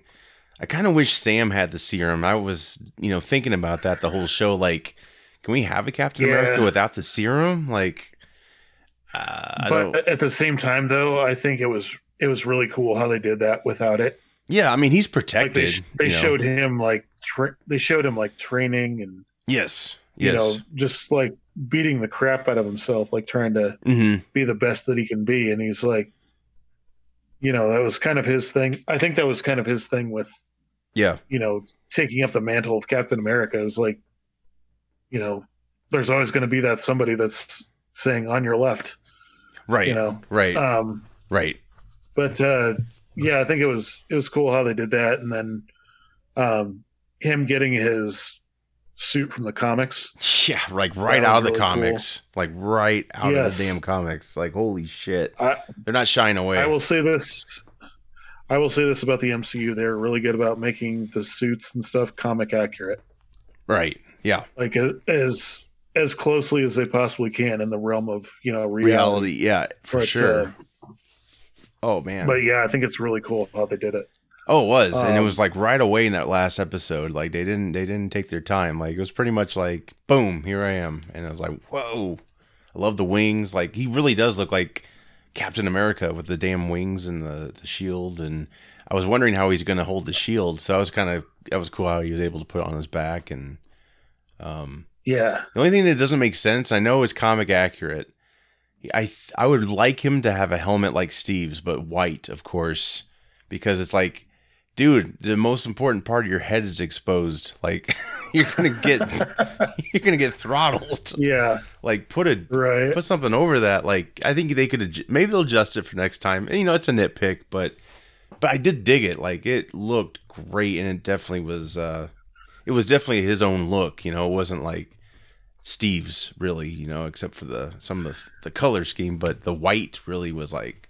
It was it was sharp. It was really sharp, and yeah, that was definitely like, you know, we're gonna sell toys at this moment, you know, but that's okay. Oh, yeah. that's that's okay. We're I, we're down for that too. But no, I I dug it. I thought it was I thought it was great. And I'm glad he finally embraced, you know, and I'm I'm glad he listened to Isaiah, but he also was like, I'm a, I'm my own person. I've experienced different things, so I'll I'll take what he says, but I'm not gonna be totally like. Uh, there can't be a black Captain America, you know, things like that. So I, I really liked how Yeah, I liked how he said, you know, he didn't like he understood where he was coming from, but he wasn't like 100% right because, you know, things he experienced working with Steve and things like that. That's how that's what I got from it anyway. So I am glad um he finally embraced it and um yeah, him and Bucky together were great, great team and yeah, I want to see I want to Yeah. see more of them. I really do. And yeah, uh, I hope Sharon I isn't evil, but maybe she is. I don't know. I mean, people change,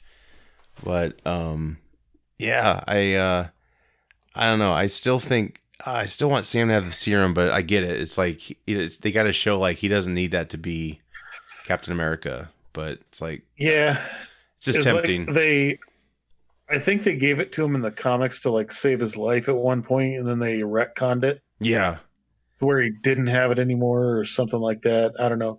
Well, of course, in the in the comics, he had like a telepathic connection with birds.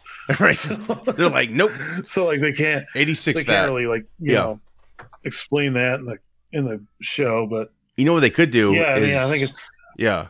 If he gets injured, you know, if they're going to be a, if there's going to be another season of Captain America and the Winter Soldier, see that was another reveal at the end. That was cool. Um made sense obviously. yeah, Uh maybe he gets injured and Bucky gives him a transfusion, has to, and he gets a little more power from that. I don't know. I mean, you could go there. yeah, It's possible, but I love Bucky how he's he's becoming more human again, and I like I, I got a kick out of all those kids trying to, uh, I don't know if they're doing like push-ups with his arm, but they were all grabbing his arm and he was just like holding it out like it was nothing. Like that I thought that was pretty pretty cool and yeah. Um Yeah. yeah, I enjoyed that a lot. There's a and there's a I mean there's a lot of cool memes um when Bucky like tells the kids when he's laying on the couch like, "What are you doing?" and they're playing with the shield, you know. There's like a cool meme saying like, Uh-huh. "I'm going to be your dad." He's flirting with his sister. I thought that was funny. oh man. That was hilarious. Yeah. But yeah, because there's there's definitely something there. But I mean, Bucky's a charmer too, so um, That's true. Yeah, Yeah. he was already kind of a ladies' man before, exactly uh, even before he went to war. So right, right. You know, I think I think one thing that'd be cool. I would love to see Isaiah in action, like a flashback. I think that should be something they could they could explore is some flashbacks. Like they don't have to be a whole series, but Yeah. like but like you know they, they used to have the Marvel Uh, one shots when they first introduced the MCU, sort of like that would be cool. Like give us like yeah, maybe 30 minutes of just like a mission and like there's so many I'd things like you to could see do like a. I'd like to see almost kind of what they did with Agent Carter. yes They do like a Howling Commandos kind of Yes. thing or something like that. Yes and i yeah, and then like go go back and kind of explore that with Isaiah and everything. That would be kind of cool. But well and, they're, and they're talking about Um, captain america 4 now and um uh chris evans returning but i think he'd do his own movie so i don't know if they would focus on him going back in time like I, that would be cool to see him you know aged with the howling commandos doing some battles like in the 60s or 70s or something like that. That would be kind of cool. Or it'd probably have to be earlier than that. They'd be old but um, yeah, I know. There's just so much they could tackle, and anytime they introduce like in Isaiah Bradley, it's like I'm really intrigued to see the history there. You know, um, yeah, I thought that was a good, and that's that's a character from the comics. They introduced that uh, long ago, so you know that's um, very groundbreaking. And I'm, and again, I'm totally fine with the message. Is just it, I just felt like it was it was odd it was introduced now versus like you know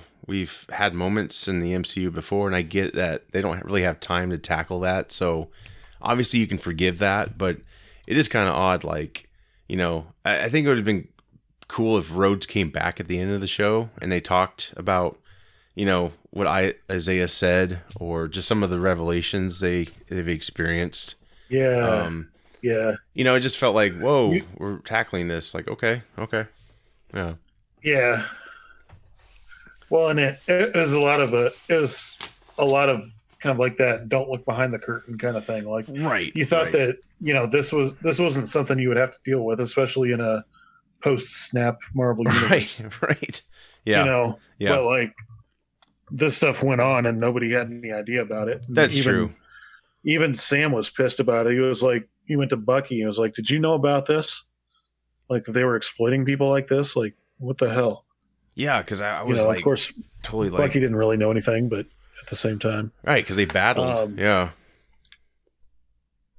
No, but, I, uh, I think I did a good job. I mean, yeah. Um, yeah, I, I yeah, I was totally down for the message. It just felt more serious than normal, but I get it. It's a show; they're able to expand more, so totally fine with it. I just um, at times was like, man, I'm just I didn't get this sense before. Like you think Nick Fury wouldn't get his position, you know, with how they were saying it, but you know, maybe it's just who you know. I don't know, but yeah, um yeah i mean it it it's definitely and it, it's dealt with so now you can have movies and not really tackled again. It's it's there but it's not like something they have to bring to the forefront again. So um but yeah, Yeah. either way i thought i had a good message and uh whether or not it gets a season two i'm not sure um I thought it was going to be a standalone, but I could be wrong on that. sure yeah It's, uh, I guess it, it, it's it's Marvel. I mean, they're Yeah. always gonna. i mean there's yeah you know what I mean? yeah there's so much especially once we get out get more and more out of the pandemic i think you're gonna they're gonna explode again with all these properties Oh, yeah. and yeah it's gonna be you know all hands on deck you know we got Oh yeah, uh we got um black widow coming so that's that's huge and um that was supposed to i think come before these shows so it'd be really interesting to see how that works Yeah. you know yeah. I almost think that. I mean, you know, with with with everything that's been going on in our country and everything like that, I almost think that like this came out at the perfect time. Oh, you know? Falcon. like the the yeah, this was supposed to come. Well, this was supposed to come out even before WandaVision did. Oh, okay. Wow. and uh, I think like it just timing wise, it worked out well. I mean, it was like right when the George Floyd trials were getting, Right. Yep. you know, Yep. getting finalized and everything like that. It kind of gave to me. It kind of filled that hole that was left by Chadwick Boseman hmm without replacing him. Sure. You know what I mean? Yep. Um, but also at the same time, like I think that, I mean, it's cool they did that. Yeah, hooray! You know, now Mhm. let's move on, Right. kind of thing. Like I, I, I really hope this doesn't become like a pattern with them. You know, like each uh each new series that comes out has a different Right. message. Like Right. Shang Chi is, you know, about anti-Asian sentiment or whatever. Oh, sure. Yeah. Right. Right. Yeah. You yeah. know, I mean, like it, it's kind of like watching the Oscars. You're like, God, who's going to talk about politics this time? Like, you don't want that to become, yeah. you know, it's like keep my politics and my entertainment separate. But Right. Right. um, at the same time, I think they did it the right way. They did because know? yeah, it came from the comics, so it was explored before, and you know people wanted Iron Man to tackle uh, Demon in a Bottle. So obviously, if he was still around and he was younger, they probably could do a show where you know that is an issue. Yeah, Um, but you know they lightly tackled that. So yeah, I, I get it. It had an opportunity to do what it did, and it was an important message. And you know, um, I'm glad. Yeah, uh, it just felt. Yeah, it just felt maybe they should have kind of teased some of this reality in the world, but I guess that's kind of just something you take in.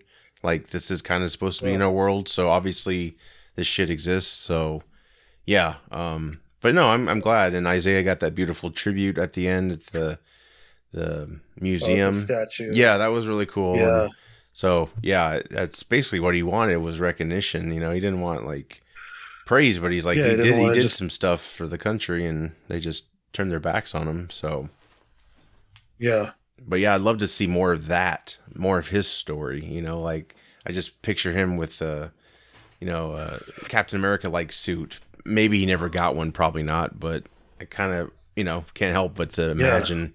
You know, a mission where he did tackle the Winter Soldier, like that would be cool. I'd love to see that different, you know, a, a, a period piece. You know, whenever they fought.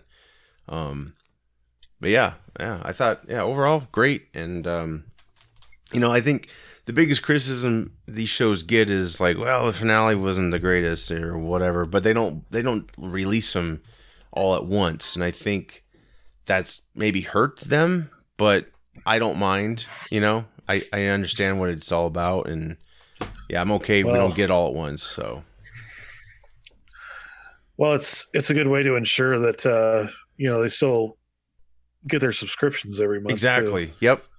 Yeah, And it's you, smart. If you got a, if you've got a six week, you know, if you've got a six episode series that releases once every week, then Mm-hmm. you know, obviously you've got to pay two months to watch the entire thing. yeah, exactly. So I mean, it's it's kind of smart to do it that way, but It is smart, and then you're You not, know. you know, you- you're, you know, you still have fuel, you know, in the, in the fire. Let's say, Yeah. you know, it's not just like, yeah, boom, nitrous, and we're out. we got Well, nothing. and, and it's good to it's good to have that discussion with it too. Like throughout the week, you'll see like you know analysis of the the episodes and stuff like that on YouTube, and I think that's cool not only from a a content standpoint, but just Yeah. from being a fan watching it. Like it's so cool to see people discussing these things that have been like you know that we've been waiting for since we were kids, and now all of a sudden we've got all this stuff. You know, all these properties are coming out and yeah, all these theories being discussed on on huge platforms and like who's this or did you catch this little easter egg this actually belongs to that person and right. it's kind of cool to to see things like that Yeah, and if if they don't pan out, then it's like a disappointment. It's like, well, it's not their fault. It's your fault for getting all these theories going. You got your- Re- reading too much into it. but it is it is fun. Yeah, it is fun. I remember WandaVision had several several videos I was watching. I was like, "Oh my god, that's so cool!" Like the the design and things, and Like- yeah but yeah, overall, great Uh, great show. so what's the next series coming out i think shang-chi Oh, I think it's Loki, isn't it? For Shang Chi is actually a movie, isn't it? oh yeah, no, you're. Is Shang Chi a movie Uh, or is it a show? was- it, it could be. It could be a movie. I thought it was a series. I did too, but No, then, I think you're right. Uh, Loki, yeah, yeah, Loki. Loki is the next one coming out. That's gonna be a trip. I think that's I- gonna be like Wandavision. I'm glad. Yeah, I'm glad Tom Hiddleston got got to play Loki again. yeah, He, uh, I know, like how when they interviewed him after, uh, or at the premiere for um, Infinity War, he was emotional. He was like, he didn't like, he said it out loud, like, "Yeah, this is the last time I'm playing Loki," and then I don't think he realized it until he said it, and he got like really emotional with it. He's like, Oh, "Oh wow. I'm not playing this character ever again." So Interview over. I I think it's cool. Yeah. Um, I think it's cool. Like they're bringing in Owen Wilson. They're kind of making it like this, like time police kind Yes. of thing. Right. So, you know, I I doubt we'll see Loki come back up into the main MC- MCU. I think this exists entirely outside of it. Yeah. But um, it'll be interesting to see. Yeah. I 100% agree. And then you got Hawkeye, and then we got the movies. So Oh, yeah, yeah. we're all Hawkeye's coming out too. we're all set pretty much. It's ex- exciting. Should be it's a uh, lot. Yeah, I uh, probably be keeping my Disney Plus subscription for a little while longer anyway. Yeah. Yeah, because then they'll have they'll have Star Wars come out soon. I think uh Boba Fett is uh, oh, Boba Fett comes out in yeah in uh, December. Book Yep. of Boba Fett comes out. Yeah, they they got us, man. They got us. God, We're prisoner. they just suckered us. They suckered us right in with WandaVision. They didn't. They well, did. I guess they, I guess they suckered us in with the Mandalorian, and then we just kind of stuck around. exactly. That's But- what they did. It was all all by design. Yeah, yeah. Yeah. Well, yeah, that, that was a great series. I, I think I'll rewatch it again and binge it. I think uh, I want to I want to get another look at it. Yeah, Great action sequences, like just yeah, did a great job. it's uh the way they did it. It's very digestible. yes. I mean the at the time when you're when you're waiting all week to see the episodes, they they're like, really? That's only thirty minutes? Like this sucks. But yeah. you know, if you that is kind of the the thing I can see about it is like binging it. At least you can if you watch it all at once, it's kind of like a three hour movie hmm versus a you know Exactly. six 30 minute episodes or whatever. But um yeah, I mean that's it's something I'll probably go back and watch again too. I mean, like kind of like I did with the the MCU movies leading up to WandaVision. I was like, oh, I didn't notice that before. You know, Right. or yeah. this little thing popped up. I'm like, oh, that makes sense now. And. I know it's it's written very well, and they crafted the universe, you know, very carefully. So it's it's paid off, and yeah, this new phase is uh, probably gonna get even better. So yeah, um, they never they never do anything by accident. no, either, they don't. Even if something seems Yeah, arbitrary or some little thing, like it's, you know, who knows? Maybe ten years from now we'll have a Rat Venger movie. he could. like we'll we'll we'll find out that the rat that saved Ant Man was really Kang the Conqueror in disguise or something. They could go there, man. They could go there. Like it's You never know. It's historical. happen, man. they'll probably tackle almost everything in the comics. That's Yeah. it's something. Huge thanks for uh, guesting on the show. Really appreciate it. Yep. Thanks for having me. The only only geek that stood with me this time. Everybody else had to go. Um, Yeah. Hey, duty calls. It's fine. It's all good. Um, but yeah, uh, exactly. before we go, Bill, please uh, plug five one five gaming, will you? Absolutely. Um, so, two new videos that I just dropped uh, not too long ago. Actually, one of them just dropped today. Um, so, had a first chance to demo Resident Evil 8. Um, so, the first demo is for the village portion, the second demo is for the castle portion. Uh, very highly recommend you go check that out if you're interested in see- seeing any of the gameplay for the game. It's very close to Resident Evil 7 uh, with some polish on it. It looks very good. Um, once I'm finished with that, uh, got the pre-order coming up here for Resident Evil 8, so that'll be I'll be doing some more gameplay on that. Uh, I'll be putting some other videos out. I've got a like I said before, I've got a lot of uh, footage, and it's just finding the time right now to edit it and get oh, it put I out there. understand So, that. Yep. but uh, we're going strong. So we'll Fantastic. going. That's awesome. Fantastic. Yeah, that's great. Um, yeah, and please, uh, everyone out there, check out check us out as well. You can uh, search us on Google, and we're everywhere. So we have a massive array of shows to choose from. Five years worth of content. So yeah, tell your friends and family, and uh, of course, tell them about Five One Five Gaming too. So, yep, we uh, spread the word. Spread the word. So yeah, thanks a lot, Bill, for being on. Um, yeah, no problem. we will be back. I'm Josh. I'm Bill. Take care.